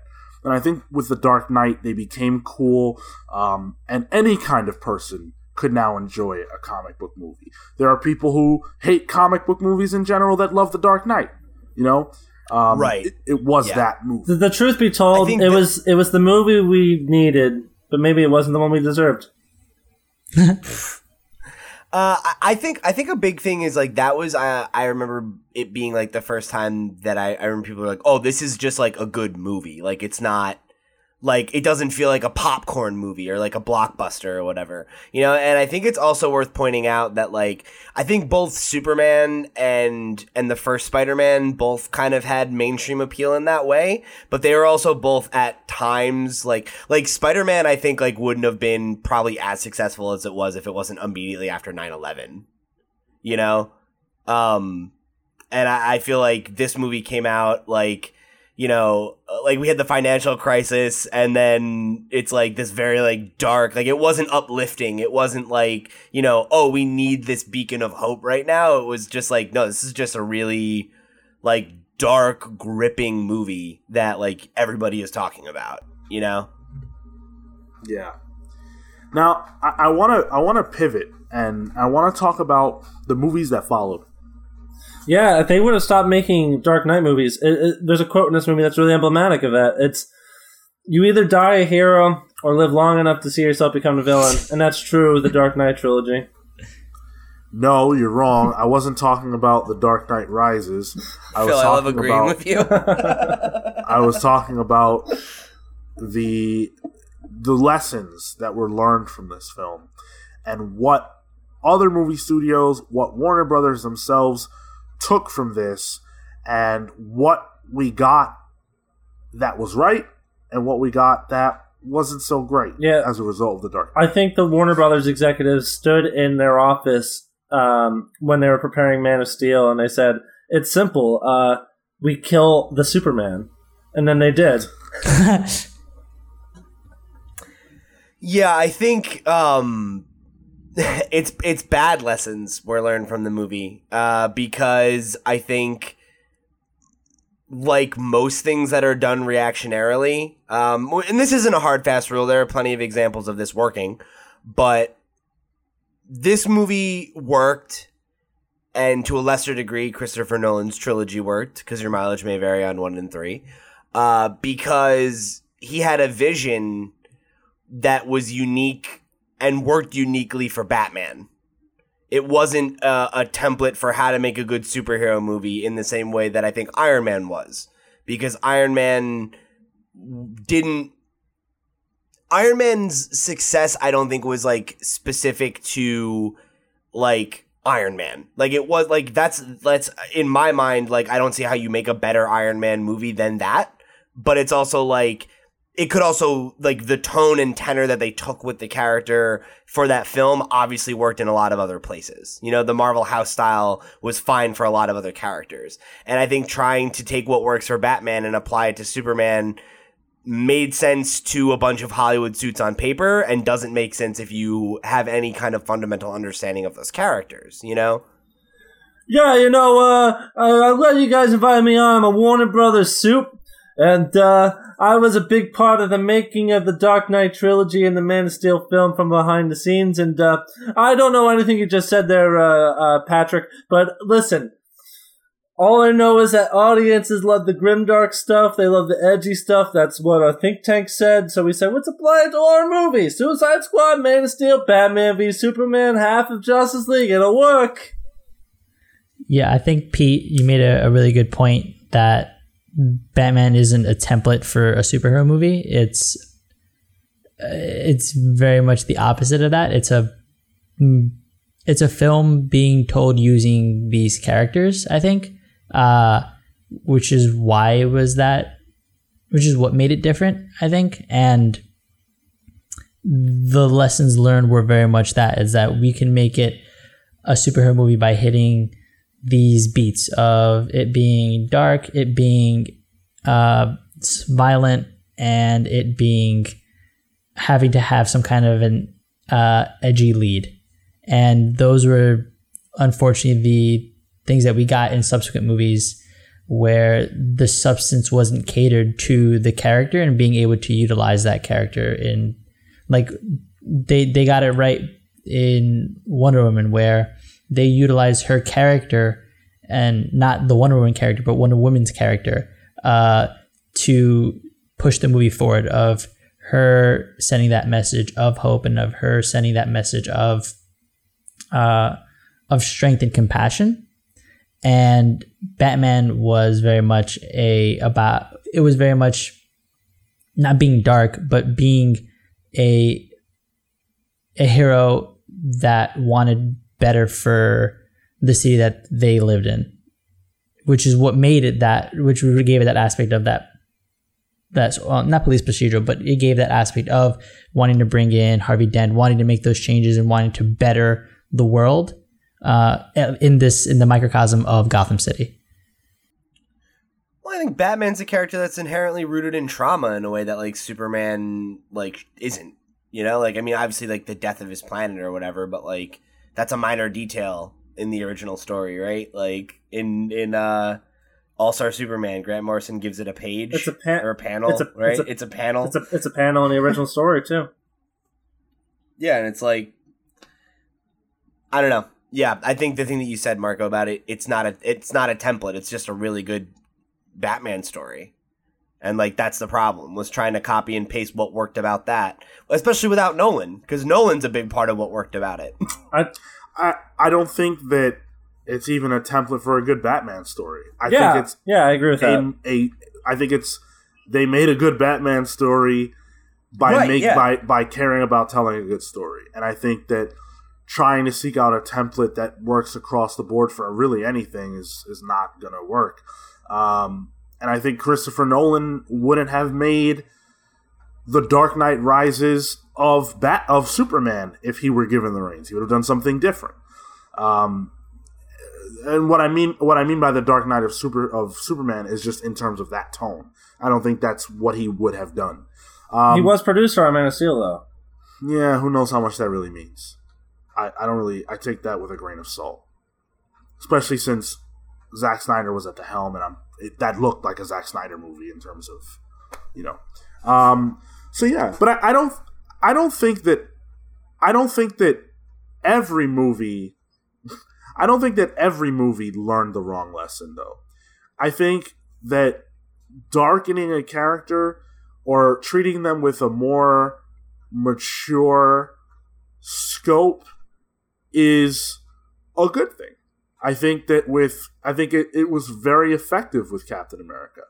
I think I see I see you uh, unhappy, Phil, but let me get through You, this. you're a monster. You're not ahead of the curve, unlike the Joker. I, I think that with certain characters, um, treating them that way can be effective. Treating them seriously can be effective. Treating Captain America seriously, I think, it was effective. I think it was less effective with Amazing Spider Man. What it all comes down to is telling a really good story.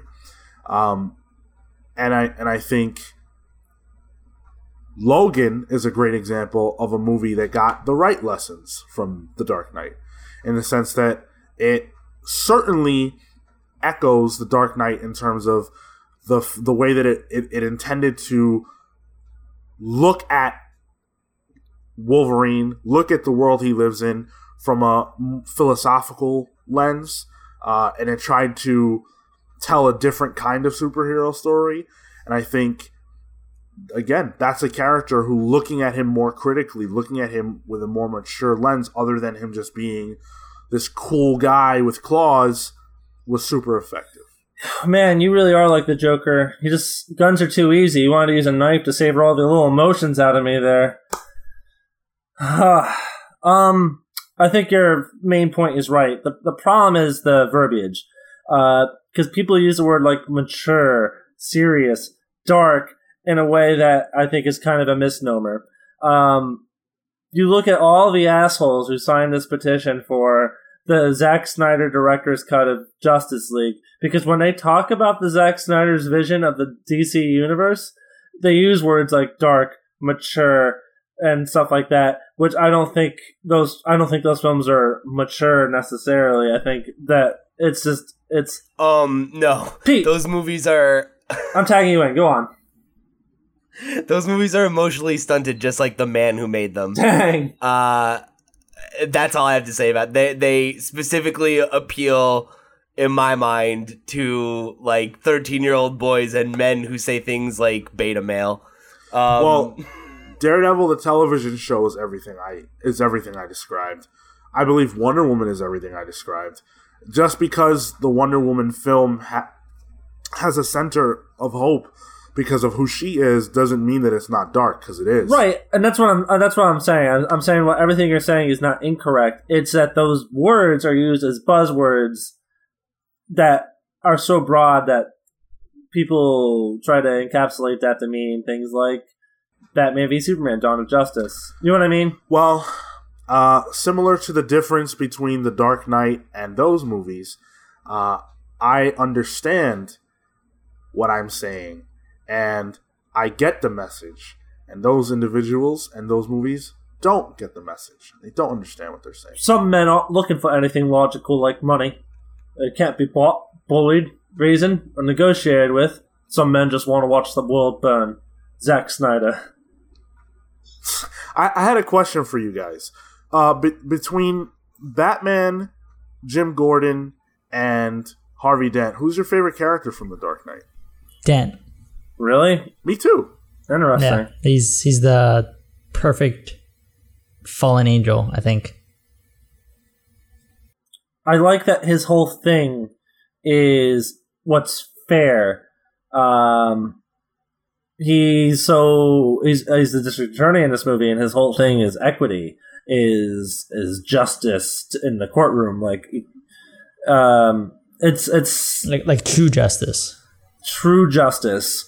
And when he becomes scarred, he decides that everything is just like decided by a coin flip, basically. Uh, everything's by chance.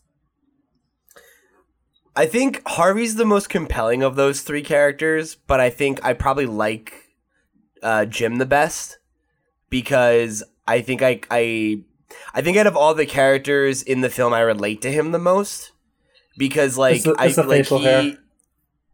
Yeah, it's the facial hair. Um, no, I, I think it's I think it's just that like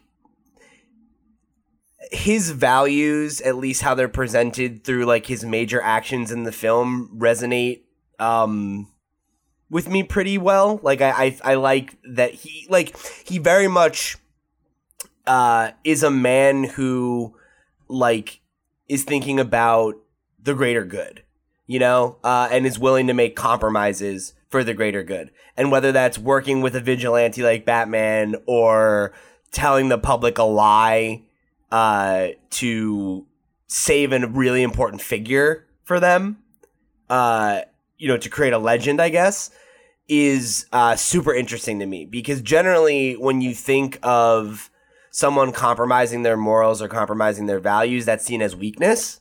But I think in the case of Gordon, it actually shows strength and that he's the most emotionally mature of any of the protagonists, you know, because every other character is so rooted in their ideology that they're unable to make what is probably the right decision, you know?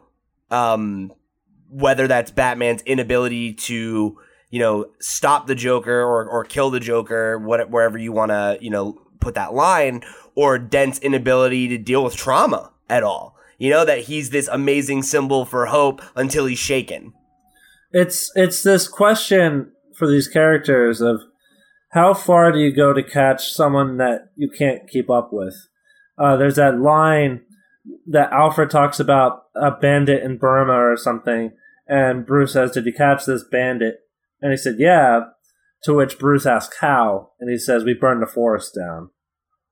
And there's that scene later in the film where Lucius presents an option to Bruce of this mass surveillance of all of Gotham to try to locate the Joker. And Lucius finds it unconscionable. It's completely unethical. It's an invasion of rights, which is really topical because it was around that time the Patriot Act was really pervasive. And there's still a lot of um, socially relevant questions about government surveillance that are pervasive to this day, obviously. Um, but it's this question of how far do these characters go to catch someone like the Joker, which is really, I think, really compelling. Because if you don't, he's left to his own devices of basically strapping bombs to ships that could kill a th- high three digit amount of people. Yeah, I think in uh, in terms of what Pete was talking about, uh, in terms of Jim Jim Gordon as the most uh, capable of, of, of dealing with what needs to be done, I, I think that's Batman. I, I, think I think that's Batman because uh, Batman is the one who decides that he'll um, preserve the legacy of, of Harvey in order to, you know, do what needs to be done. And he is the one who creates that surveillance and then lets it go. And I think that that was that was a huge moment, maybe the defining moment of of that film in terms of Batman's character because he represent he could have ultimate Power. power. He he could It's um, it's the guy who that the term dictator comes from, or not dictator, is it?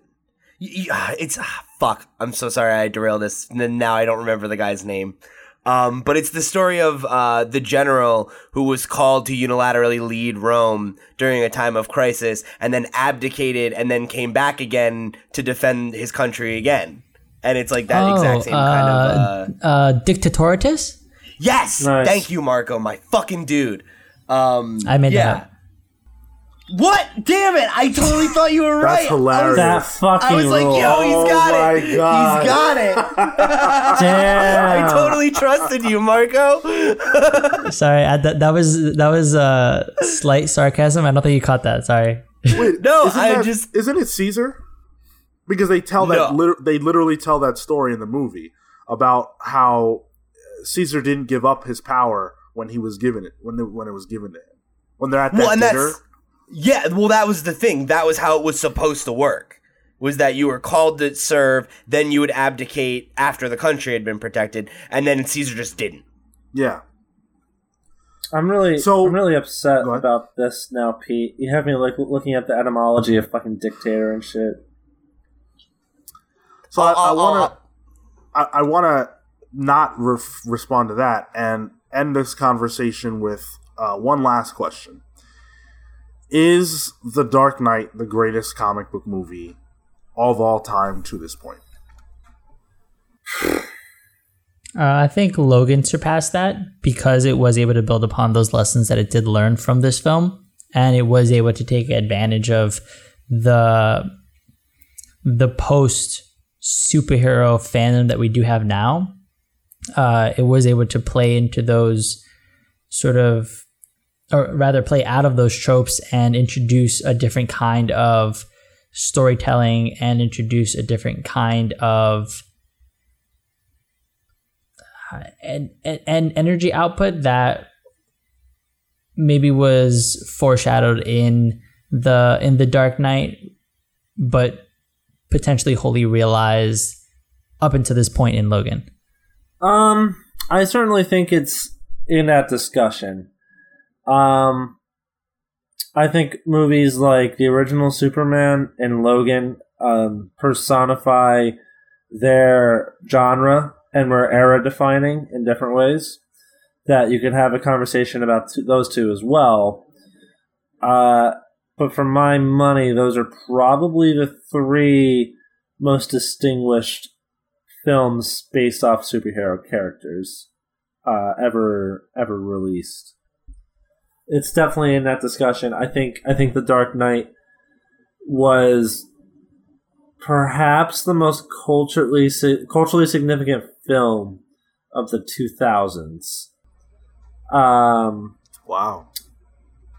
I can't think of anything that is close to both quality and resonance.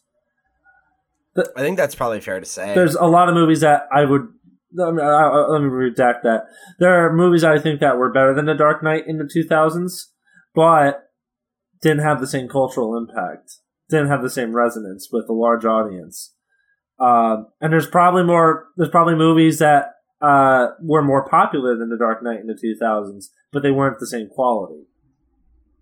I, I also like, and again, this might just be based on my like interests and cultural bubble. I don't, I can't think of another film near it that was as much of a cultural moment as it was. You know, like it, it was, it was the thing at the time you know and like we didn't even talk about like heath ledger's death and everything but like that also elevated it to a whole nother level. And then like when he got the you know uh, posthumous oscar and like it was a thing that we talked about all for a long time. And it, it really it's, captured it's the, the only time a superhero actor has won an academy award. Yep. That's true too. Um so yeah i i i think i think you're probably right on that phil. There's uh, there's seldom a crossroad in history where a film is both critically praised to that extent and also commercially commercially extremely viable. Um, it was more common in the '70s with movies like The Godfather and stuff, but for the for the large part for the last 20 years, that that crossroads are they're not they don't intersect anymore. They're they're parallel. They never cross for the most part. So it, it's significant in that regard as well. Yeah, that's definitely true. Um, but to answer your question, Sean, yeah, I, I think it's hard to say because I think it's kind of a weighted question almost, you know, to say like the best comic book movie. Um, because I think like this movie is emblematic of, you know, one type of comic book movie, and then there are a lot of other yes. types, you know. Yeah, and I the, think the like, question is just, is it the best? and, and I, I think that really depends. Like if you're oh, talking about, go. Pete's got to defend Suicide Squad again. Yeah, of course. Uh, you know me, Daddy's little monster. Um, you know, I, I just think it's like it it really depends on what you're looking for to get out of these films. You know, like because I think there's, I think like probably objectively that, that this is probably the answer you know, in terms of just like craftsmanship and execution and even maybe acting performance. Um, but I think there is also something something to be said for uh, some of the other more conventional superhero films that we've mentioned a, a, few times. You know, like that are worthy of being in that conversation as well. Like something like the original Superman. Uh, I think the first Spider-Man movie could be in that conversation. Logan's definitely in that conversation and um and and I think probably Iron Man as well because like that was also a, a release like you talk about impact right and lessons learned from that movie um there's a hell of a lot of of footprints uh all over or fingerprints I guess I should say all over the current Hollywood landscape because of what that film achieved and the the, the tone and tenor that it took to superheroes as well um but yeah just on like a pure craftsmanship level, I I feel like it's this is probably like the gold standard. I think The Dark Knight is the best comic book movie of all time to this point, and I would be surprised if we got something like this anytime soon. Part of it is because of when it came out, it was the perfect storm of things to make this what it is. The right creators at the right time. Um, this it utilized and pulled from real world subject matter to make a movie that would resonate with people at that time and maybe for all time. Um, it's got the best villain we've ever had. Uh, probably one of the best supporting casts we've ever had, not just in terms of character, but in terms of actor. Um, it's got a, one of the best scores we've ever had for a superhero movie. Um, it, it's almost perfect. And I, I think the things that people critique it for um, don't matter when it comes to what makes a film good and that is a conversation that people will probably continue to have until the end of time. But when you're talking about the best of the best and the cream of the crop, I think you look no further than The Dark Knight. Fish, fish, pasta, pasta, fish, fish, pasta, pasta, pasta. And with fish, that, fish. I'm done talking about this because you've ruined it for me, Phil. Uh, but no, I, I'm I'm always excited to be able to talk about this film. I think it is groundbreaking, regardless of whether you think it's the best or not. Uh, it it definitely impacted the movies that we're watching uh, very much, and I'm interested to hear what you guys have to say about this subject. Do you think that The Dark Knight is the greatest superhero movie of all time? What is your relationship with this film? And Tell us why uh, Dark Knight Rises sucks. Marco, have you seen it? Yeah, I've seen it. Did you think it sucked? No. Oh, okay. Listen, I'm bring, we're bringing Sean down to our level. It's like gravity. All it needs is a little push. Holy shit! You're Phil, really yeah. good at this. Yeah, I've been like appreciating them. Yep. Uh, so there are plenty of ways that you guys can let us know your thoughts about this movie or anything we've talked about on the show. Uh, you can get us on SoundCloud or Apple Podcasts. We are at the Comics Pals wherever your social media is sold. You can write to us with a random question of the week, a buy or sell, or your comments on this or any other episode of the Comics Pals by writing in at thecomicspals at gmail.com. And last but not least, we're on YouTube, where if you're on there, you can like this video, share it with your friends, drop us a comment, and subscribe to our channel. It's free to do, and it helps us out a lot more than it costs you. So head over there and hit that subscribe button, hit the notification bell so that you get reminded when we drop our content. And uh, with that, let's do some plugs. Pete. Cool. Thank you guys so much for joining us here on another episode of the Comics Pals. Uh, if you guys want to get some more content from me, you can catch me on our sister show, The Video Game Pals, along with Sean, where we uh, talk about video games, as you might have guessed. Uh, I, you know what? I don't know what the hell we're talking about this week, but we're gonna have the whole gang back together for the first time in quite some time. So that's something I'm Feels very, back. very much looking forward. Yeah, you included Phil. Uh, because I had to edit the show last week and that sucked. So, um, I'm, I'm excited to be back to host and I'm excited to have you back to edit.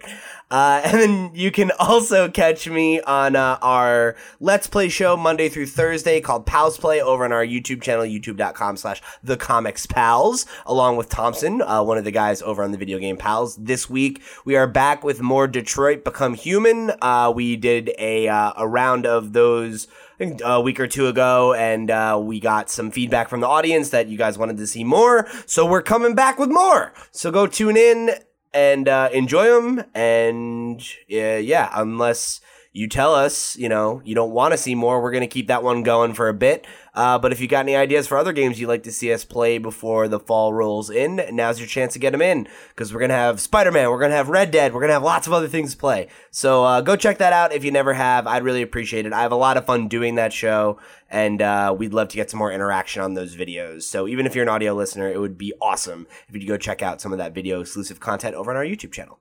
And if you want to connect with me on social media, I'm at loud underscore Pete on Twitter and Instagram. Uh, I just dropped uh, a beat too. I've been writing music for the last two years. I finally put out uh, one of my first pieces that I've been working on for a while. So uh, there's a link to that on my Instagram. Go check that out, uh, or follow the Jetpack Advantage on SoundCloud. SoundCloud.com go. slash the Jetpack Advantage. There Thank you. Go. Look at Pete. I got stuff this week, you guys. No kidding. Uh, you can find me Shut up, Pipsqueak. I'm Earth69 Kale, and I am the quarterback for the Dallas Cowboys. What? Pete, you okay? Jesus. the, the the other funny thing is that Pete's like a mile away from the mic and I can still hear him. Right? Shut up, motherfucker. I'm a giant ass quarterback. I'm a big jock in Earth 69. It's the sex number. That's why it's funny. If you want to check the haps over with my world, you can check out NFL training camp where I'm a big old quarterback. Hut, hut. Let's go. Touchdown. Back to you, Marco. Cool. You didn't even plug his social media. Find Kale at Toto in Tow. That's T O T O I N T O W. Go buy his comic from the deep. Uh, it's on Comixology. Panels Publishing is his publishing company that published the book. Uh, he made it with Letty Wilson. Go check it out. It's good. Oh, and he Follow has me a on he, at NFL Dallas Cowboys on Twitter. and he, and he also has a Kickstarter with Hellcat Press that you guys can go support. Uh, definitely do. He's writing a. It's part of an anthology that he's writing with Letty as well. So definitely go check that out. You can find me at Mr. Marco Animoto on Instagram and Twitter. Talk to me about indie things, horror things, swamp thing. Ah. Ugh. Phil? yeah, cut him off. I've done a lot of that. Um, my name is Phil, as you all know, and if you want to see all the coolest happenings at San Diego Comic Con, just follow me on Twitter and Instagram at Zyborg Bebop. Also, if you're a fan of the Comics Pals podcast, which of course you are if you're listening at this point, make sure you check out our latest book club on Batman Gothic. Batman Gothic. It tells the latest tale on Batman's battles against uh, 15th century monk. Monk. It's really good. Good. Good. Check it out. Out. Ow. Ah. And as for me, I'm on Twitter and Instagram at Sean Soapbox. Talk to me about the Dark Knight. Ask him how he got those scars. Uh, yeah. So with that, we're the Comics Pal signing off. Take care, guys. See you next week. Bye. Uh, thanks for listening. you forgot it. Yeah, I was like, Mother. You motherfucker.